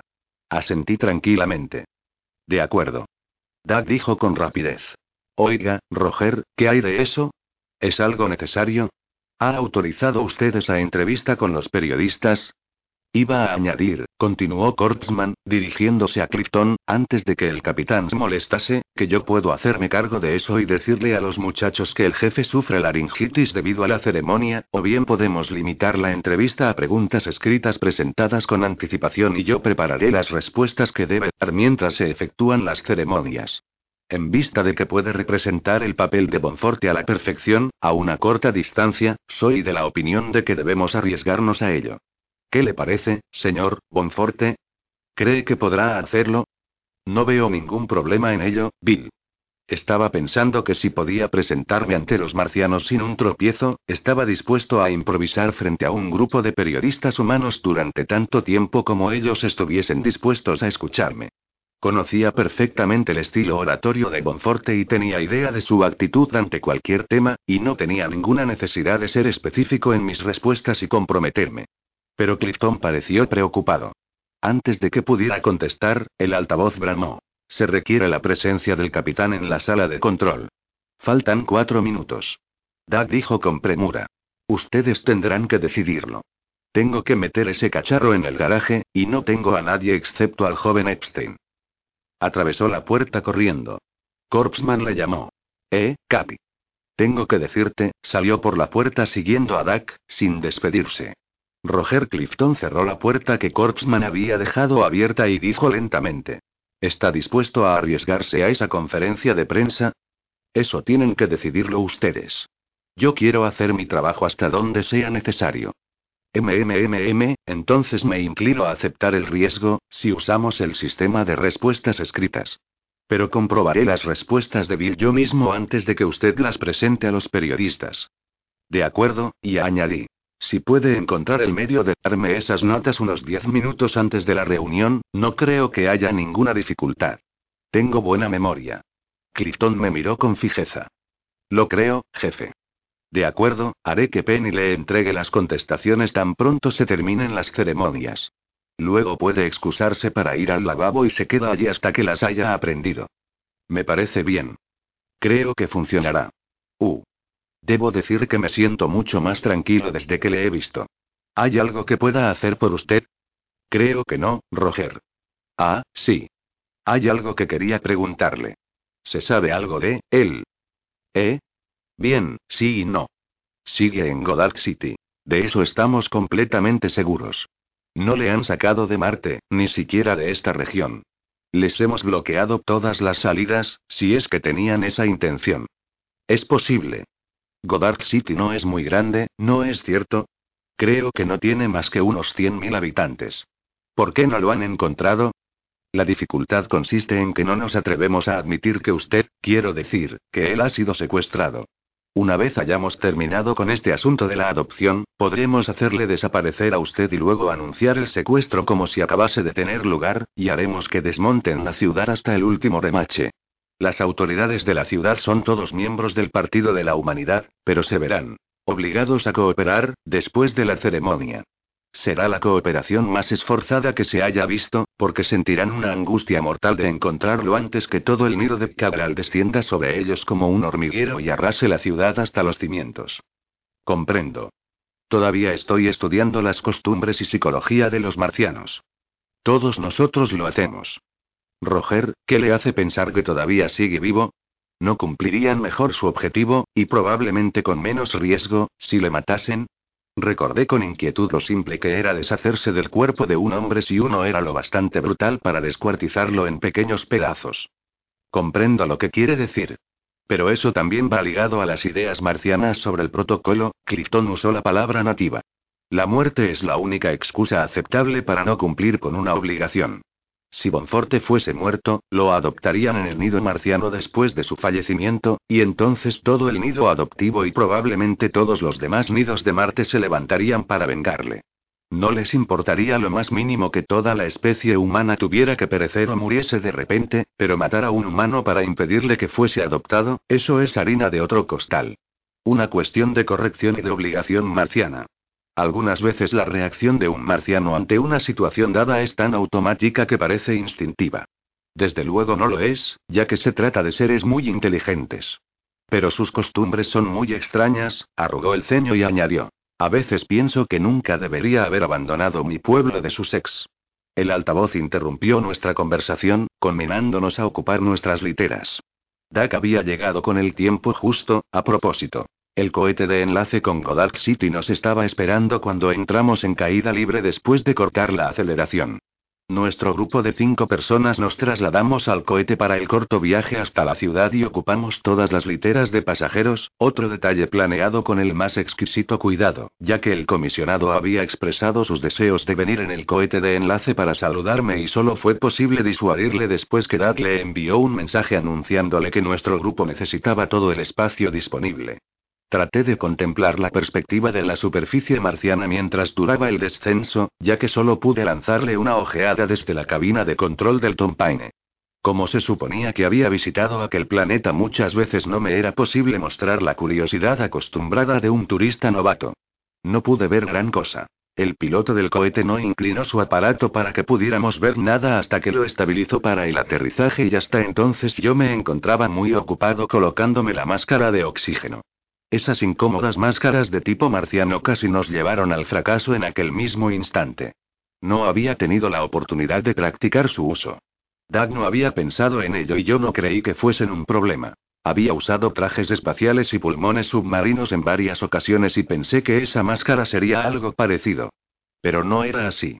El modelo que siempre usaba Bonforte era el tipo llamado de boca libre, un Mitsubishi brisa con presión directa en las fosas nasales, una pinza nasal con dos tapones atravesados por dos tubos sonda hasta las fosas nasales y que desde la nariz pasan por debajo de las orejas hasta el turbocompresor que se lleva a la espalda. Admito que se trata de un aparato ingenioso, ya que una vez que se está acostumbrado, es posible hablar, comer y beber sin quitárselo. Pero en aquellos momentos habría preferido que un dentista me metiese las dos manos en la boca. La verdadera dificultad consiste en que debe ejercerse un control consciente de los músculos que cierran la parte de atrás de la boca y el paladar, si no, uno deja escapar un silbido como una locomotora, ya que el maldito aparato funciona por diferencia de presión. Por suerte, el piloto igualó la presión de la cabina a la de la superficie de Marte cuando nos hubimos colocado las máscaras, y eso me dio unos 20 minutos para practicar.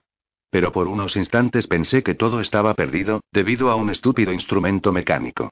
Traté de sugestionarme con la idea de que ya había llevado aquel aparato cientos de veces y me era tan familiar como un cepillo de dientes. Poco después llegué a creerlo. Doug pudo evitar que el comisionado se pasara una hora charlando conmigo durante el descenso, pero no pudo apartarlo por completo de mi camino. Salió a recibir al cohete a su llegada al espacio puerto. La exactitud de nuestro programa me evitó el contacto con otros humanos, ya que tenía que partir en el acto para la ciudad marciana. Era lógico, pero me pareció extraño que pudiera encontrarme más seguro entre marcianos que entre los de mi propia especie. Pero me pareció aún más extraño estar en Marte. Capítulo 5. El comisionado Botroid había sido nombrado por el Partido de la Humanidad, naturalmente, al igual que todos los funcionarios a su cargo, excepto los empleados técnicos del servicio civil. Pero Dad me había informado de que lo más razonable era que Botroid no hubiera tenido ninguna participación en la intriga. Doug le creía honrado, aunque estúpido. Respecto a esa cuestión, ni Doug ni Roger Clifton pensaban que el ministro supremo Quiroga estuviera complicado en el asunto. Culpaban del atentado a los miembros del grupo terrorista clandestino del Partido de la Humanidad, que se llamaban a sí mismos los activistas, y creían que ese grupo seguía a su vez las indicaciones de algunos financieros altamente respetables, que se beneficiarían en extremo de la situación. En cuanto a mí, no era capaz de distinguir un activista de un accionista. Pero en el momento en que aterrizamos ocurrió algo que me hizo preguntarme si el amigo Botroid era tan honrado y tan estúpido como Dad creía. Era un detalle sin importancia, pero era una de esas cosas que pueden hacer fracasar la representación mejor preparada. Puesto que yo era una visita muy importante, el comisionado salió a recibirme. Como no tenía otro cargo oficial que el de miembro de la Asamblea Interplanetaria y mi viaje era particular, no se hicieron honores oficiales. Solo acompañaban al comisionado su ayudante griega. Una niña de unos 15 años. Lo conocía por fotografías y sabía bastante sobre él. Roger y Penny me habían preparado con todo detalle. Nos estrechamos las manos, le pregunté cómo seguía su sinusitis. Le di las gracias por sus atenciones durante mi última visita a Marte y cambié algunas palabras con su ayudante del modo cordial que caracterizaba a Gonziete. Luego me volví hacia la niña.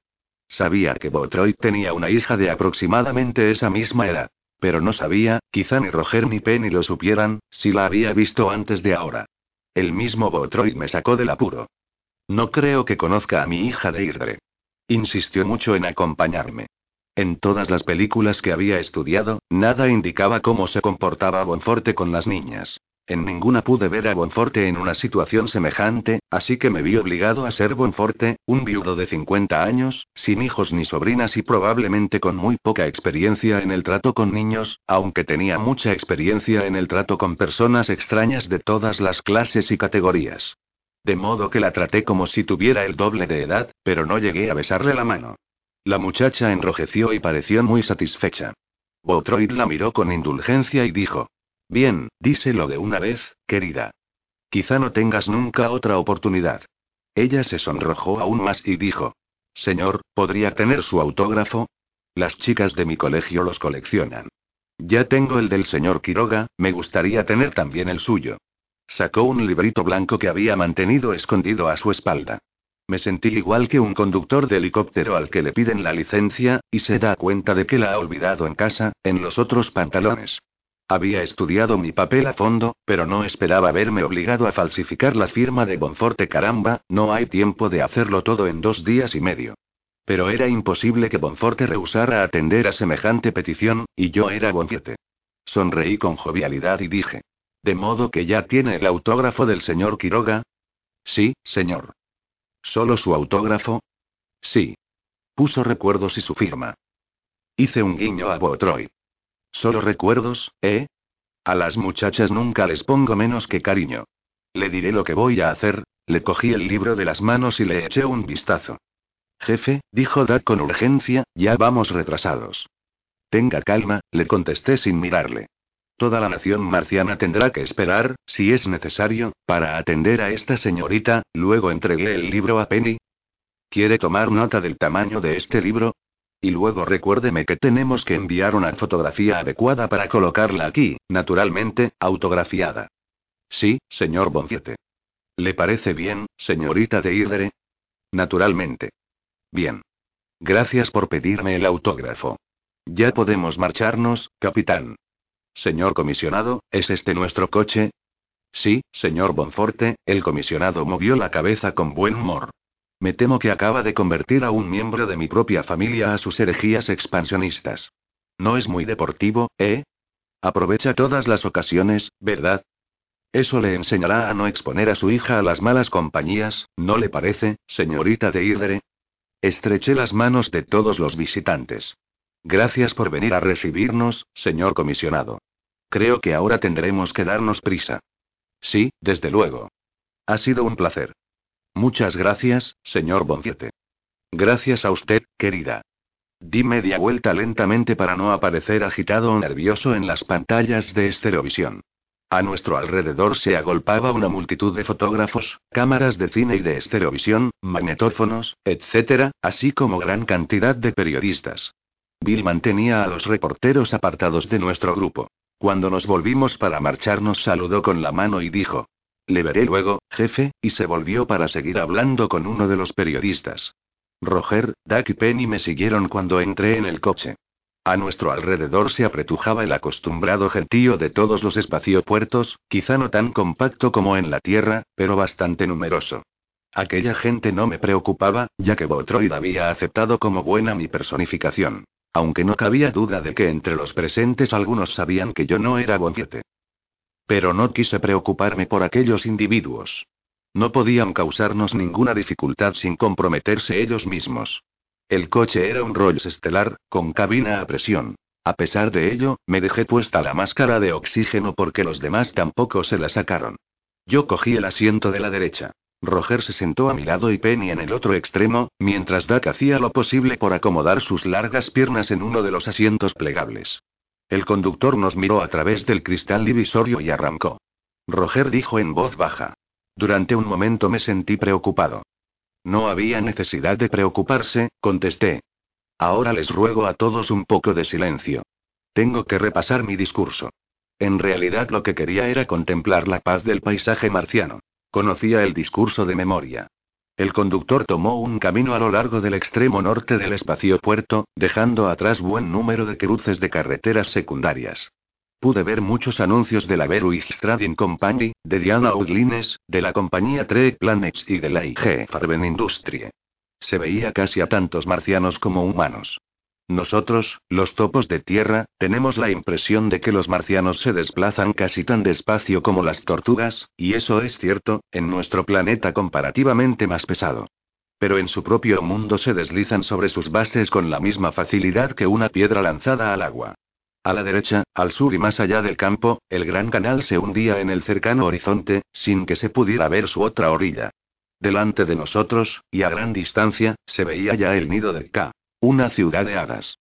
Lo estaba contemplando con el corazón conmovido ante su frágil belleza, cuando Dax movió súbitamente. Habíamos dejado atrás todo el tráfico cerca de los cruces, pero aún teníamos un coche ante nosotros, que se nos acercaba de frente. Ya lo había visto sin prestarle atención. Pero Dad debía estar preparado para alguna contingencia semejante. Cuando el otro coche ya estaba muy cerca, de repente hizo bajar el cristal que nos separaba del conductor, pasó los brazos por encima del cuello del hombre y se agarró al volante. Nos desviamos a la derecha, evitando por unos centímetros el choque con el otro coche, y luego volvimos a la izquierda, manteniéndonos por milagro en la carretera. Estuvimos muy cerca del desastre porque ya habíamos dejado el campo atrás y ahora la carretera bordeaba el gran canal. No le había servido de gran ayuda a Dak un par de días antes, en el incidente de Eisenhower, pero entonces yo estaba desarmado y no sospechaba una posible lucha. Esta vez tampoco iba armado, ni siquiera llevaba un montadientes conmigo, pero me porté algo mejor. Doug no podía hacer más que tratar de dirigir el coche desde el asiento trasero. El conductor, sorprendido en el primer momento, ahora trataba de sacárselo de encima y apoderarse de nuevo del volante. Me lancé sobre él, pasé mi brazo izquierdo por la garganta del conductor y le apreté con el pulgar derecho en las costillas. Un solo movimiento y eres hombre muerto. La voz pertenecía al gánster del caballero de Lampa, y las palabras también eran suyas. Mi prisionero se quedó quieto en el acto. Doug dijo, apremiante. Roger, ¿qué hacen ahora? Clifton miró hacia atrás y contestó. Están dando la vuelta para seguirnos. Doug replicó. Bien, jefe, no separe la pistola de este tipo mientras yo paso delante, lo estaba haciendo mientras hablaba. Le resultaba difícil a causa de sus largas piernas y de lo lleno que iba el coche. Se acomodó en el asiento del conductor y dijo alegremente. No creo que exista nada sobre ruedas que pueda alcanzar a un Rolls en una recta, pisó el acelerador y el coche dio un salto hacia adelante. ¿Qué tal vamos, Roger? Acaban de dar la vuelta. Bien. ¿Qué hacemos con este individuo? ¿Lo tiramos a la carretera? Mi víctima se retorció y dijo. Yo no he hecho nada. Apreté el pulgar un poco más y se cayó de repente. Oh, casi nada. Admitió Dak, sin separar los ojos de la carretera. Todo lo que has hecho ha sido tratar de causar un pequeño accidente, lo bastante grave para impedir que el señor Bonforte llegase a tiempo a la ceremonia. Si no me hubiese fijado en que frenabas para no resultar herido en el choque, es posible que lo hubieseis conseguido. ¿Te faltó valor, eh? Tomó una curva con las cubiertas chillando sobre la lisa carretera mientras el giróscopo luchaba para mantener el equilibrio del coche. ¿Cómo va eso, Roger? Bien, Doug no redujo la velocidad. Debíamos andar rozando los 300 kilómetros por hora. Me pregunto si se atreverán a bombardearnos con uno de los suyos en el coche. ¿Qué te parece, amigo? ¿Crees que vacilarán en matarte con nosotros? No sé de qué me habla. Tendrá que responder de este ataque. Es posible. ¿Con la palabra de cuatro personas respetables contra tu ficha de penado? ¿O es que no eres uno de los condenados a colonias? De cualquier modo, el señor Bonforte prefiere que sea yo quien conduzca el coche, y, por lo tanto, no has tenido inconveniente en hacerle este favor. Pasamos por encima de algo del tamaño de un gusano atravesado en el camino liso como un cristal y mi prisionero y yo casi salimos por el techo. Señor Bonforte. Mi víctima masculló el nombre como si fuera una maldición. Doug permaneció silencioso unos segundos. Por fin dijo. No creo que debamos dejar a este en la carretera, jefe. Pienso que, después de que usted haya bajado del coche, tendremos que llevarlo a un lugar tranquilo. Es posible que hable si le insistimos un poco. El conductor trató de revolverse. Aumenté la presión sobre el cuello y le hundí el pulgar en el costado. Un pulgar quizá no se parezca al cañón de una pistola radiónica, pero, ¿quién se atreve a averiguarlo? El hombre se tranquilizó y masculló. No se atreverán a clavarme la aguja. Cielos, no. Contestó Dad con fingido horror. Eso sería ilegal. Penny, ¿tienes una horquilla? Pues sí, desde luego, Duck. Penny pareció sorprendida y yo también lo estaba. Bien. Amigo, ¿nunca te han clavado una aguja de mujer debajo de las uñas? Dicen que llega a anular una orden hipnótica de mantener un secreto. Actúa directamente sobre el subconsciente o algo así. La única dificultad es que el paciente hace unos ruidos muy desagradables. De modo que vamos a llevarte a las dunas, donde no molestarás a nadie excepto a los escorpiones. Cuando nos hayas dicho lo que queremos saber, y ahora viene la parte más graciosa, después de que hayas hablado te dejaremos en libertad. No te haremos nada más, solo tendrás que volver andando a la ciudad. Pero, escucha con atención, si te portas bien y cooperas con nosotros, tendrás un premio. Te dejaremos la máscara de oxígeno para el paseo. Doug dejó de hablar. Por un momento no se escuchó otro sonido que el silbido del aire marciano rozando el techo del coche. Un ser humano no puede andar más de 100 metros en Marte sin una máscara de oxígeno, si disfruta de excelentes pulmones. Creo haber leído sobre un caso en que un hombre pudo andar casi medio kilómetro antes de caer muerto. Miré al cuenta kilómetros y vi que nos encontrábamos aproximadamente a 23 kilómetros de Golard. El prisionero dijo lentamente. Le juro que no sé nada de todo esto. Solo me pagaron para que provocara un accidente. Trataremos de estimular tu memoria. Las puertas de la ciudad marciana se erguían ya ante nosotros. Dak empezó a reducir la velocidad.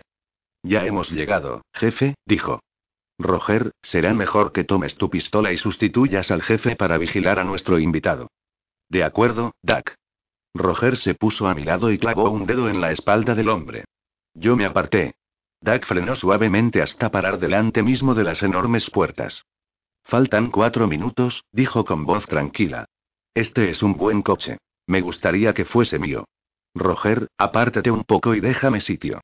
Clifton hizo lo que le decían y Doug golpeó expertamente al chofer en el cuello con el canto de la mano. El hombre se quedó inmóvil sin lanzar un grito. Así se mantendrá tranquilo mientras usted atraviesa las puertas. No podemos permitir que se arme escándalo ante los mismos ojos del nido. Y ahora comprobemos el tiempo. Miré el reloj y vi que aún faltaban unos tres minutos y medio para el momento exacto de mi entrada. Tiene usted que presentarse en el momento preciso, dijo Duck. Ni antes ni después, ¿comprende? Muy bien, repliqué. Tiene 30 segundos para subir la rampa de entrada. ¿Qué quiere hacer durante estos tres minutos que le quedan? Suspiré y dije. Tranquilizarme. No le hace falta recobrar la serenidad. Cuando tuvimos el incidente con el conductor, no perdió usted la cabeza. Anímese, muchacho. Dentro de dos horas ya podrá estar de regreso hacia el hogar, con su paga caliente en el bolsillo. Estamos muy cerca de la meta. Espero que así sea. La carrera ha sido dura. Oiga, Duck. ¿Qué? Venga conmigo un momento, descendí del coche y le hice un gesto para que se reuniese conmigo a corta distancia de los demás. ¿Qué puede suceder si cometo un error, una vez ahí dentro? ¿Cómo? Doug pareció sorprenderse y luego se echó a reír, quizá un poco demasiado fuerte. No cometerá ningún error. Penny me ha dicho que se ha aprendido todos los detalles a la perfección.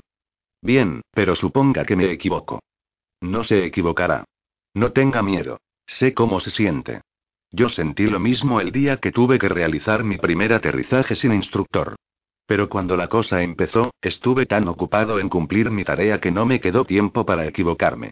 Clifton nos llamó, con una voz extrañamente amortiguada en el aire rarificado. Duck. ¿Ya controlan el tiempo? No hay prisa. Aún nos falta un minuto. Señor Bonfiete. Era la voz de Penny. Di media vuelta y regresé al coche. Ella se bajó del vehículo y me tendió la mano. Buena suerte, señor Bonforte, dijo. Gracias, Penny. Roger me estrechó la mano y Dad me dio unas palmadas en la espalda. Nos quedan 35 segundos. Será mejor que se vaya. Asentí sin pronunciar palabra y empecé a ascender por la rampa de entrada a la ciudad. Debí llegar ante el enorme pórtico con un segundo o dos de adelanto sobre la hora señalada para mi llegada, porque las enormes puertas metálicas se abrieron silenciosa y lentamente a mi paso. Tragué saliva y maldije la incómoda máscara de oxígeno. Luego salí al escenario. No importa cuántas veces lo haya hecho uno, los primeros pasos ante las candilejas mientras el telón termina de alzarse en una noche de estreno, nos dejan sin aliento mientras el corazón casi se paraliza de miedo. Claro que uno conoce a los compañeros. Desde luego que uno le ha preguntado al empresario por el ambiente de la sala. No hay duda de que uno es veterano y ya conoce todo eso. No importa, cuando se sale a escena y se sabe que todos aquellos ojos le están mirando, esperando a que uno hable, esperando que uno haga algo, quizá esperando que uno se equivoque, amigo, uno siente miedo. Por ese motivo tenemos a los apuntadores. Al mirar al otro lado de las puertas vi a mi público y sentí el imperioso deseo de echar a correr. Sentí miedo ante las candilejas por primera vez en 30 años. Todas las ramas familiares del nido se extendían ante mí hasta donde alcanzaba a ver. Había un camino despejado frente a mí, con miles de marcianos a cada lado, apretados como espárragos. Yo sabía que lo primero que tenía que hacer era echar a andar lentamente por aquel camino hasta el otro extremo de la gran plaza y subir por la rampa que conducía al nido. No pude moverme. Permanecí clavado en el mismo lugar. Me dije, muchacho, comprende que eres John Joseph Bonfiete. Has estado aquí docenas de veces, en este mismo nido. Conoces bien a estas gentes. Son tus amigos. Estás aquí porque lo has deseado y porque ellos quieren que te encuentres entre ellos. Así que adelante, sigue el pasillo. Brum, bum, bum. Ahí viene la novia. Empecé a sentir de nuevo la personalidad de Bonfiete. Ya era Joe Bonforte, decidido a llevar a cabo la ceremonia a la perfección. Por el honor y el bienestar de mi propia especie y mi planeta, y por mis amigos los marcianos. Hice una profunda inspiración y di el primer paso. El aire que llenó mis pulmones me salvó. Llevaba consigo una fragancia celestial. Miles y miles de marcianos apretados en estrechas filas. El perfume que llenaba la plaza era como si alguien hubiese roto una caja entera de embrujo de selva. La convicción de que era aquello lo que olía fue tan fuerte que sin querer miré hacia atrás para ver si Penny me había seguido. Aún podía sentir su apretón de manos. Empecé a cojear a lo largo del corredor que se abría ante mí, tratando de hacerlo a la misma velocidad con que un marciano se mueve en su planeta. La multitud iba cerrando filas detrás de mí, cortándome la retirada. A veces salían algunos chicos de entre las filas y echaban a correr delante de mí. Al decir chicos me refiero a los marcianos recién fisionados del cuerpo de sus hermanos acoplados, con aproximadamente la mitad de la masa y no más de la mitad de altura que un adulto. Nunca salen del nido y nosotros nos sentimos inclinados a olvidar que también deben de existir niños marcianos. Se requieren casi cinco años, después de la escisión, para que un marciano alcance de nuevo su talla normal, su cerebro funcione con todas sus facultades y recobre la memoria. Durante este periodo de transición, el marciano en desarrollo es un idiota que estudia para estúpido. La ordenación de los genes y su subsiguiente regeneración a consecuencia del acoplamiento y escisión, hacen que el nuevo individuo quede prácticamente inutilizado durante un largo tiempo. Una de las películas de Bonforte era un estudio sobre este tema, acompañado por algunas estereofotos de aficionado no muy buenas. Los chicos, al no ser nada más que unos simpáticos e inconscientes estúpidos, no estaban obligados a las reglas de la etiqueta marciana y todo lo que ésta lleva consigo.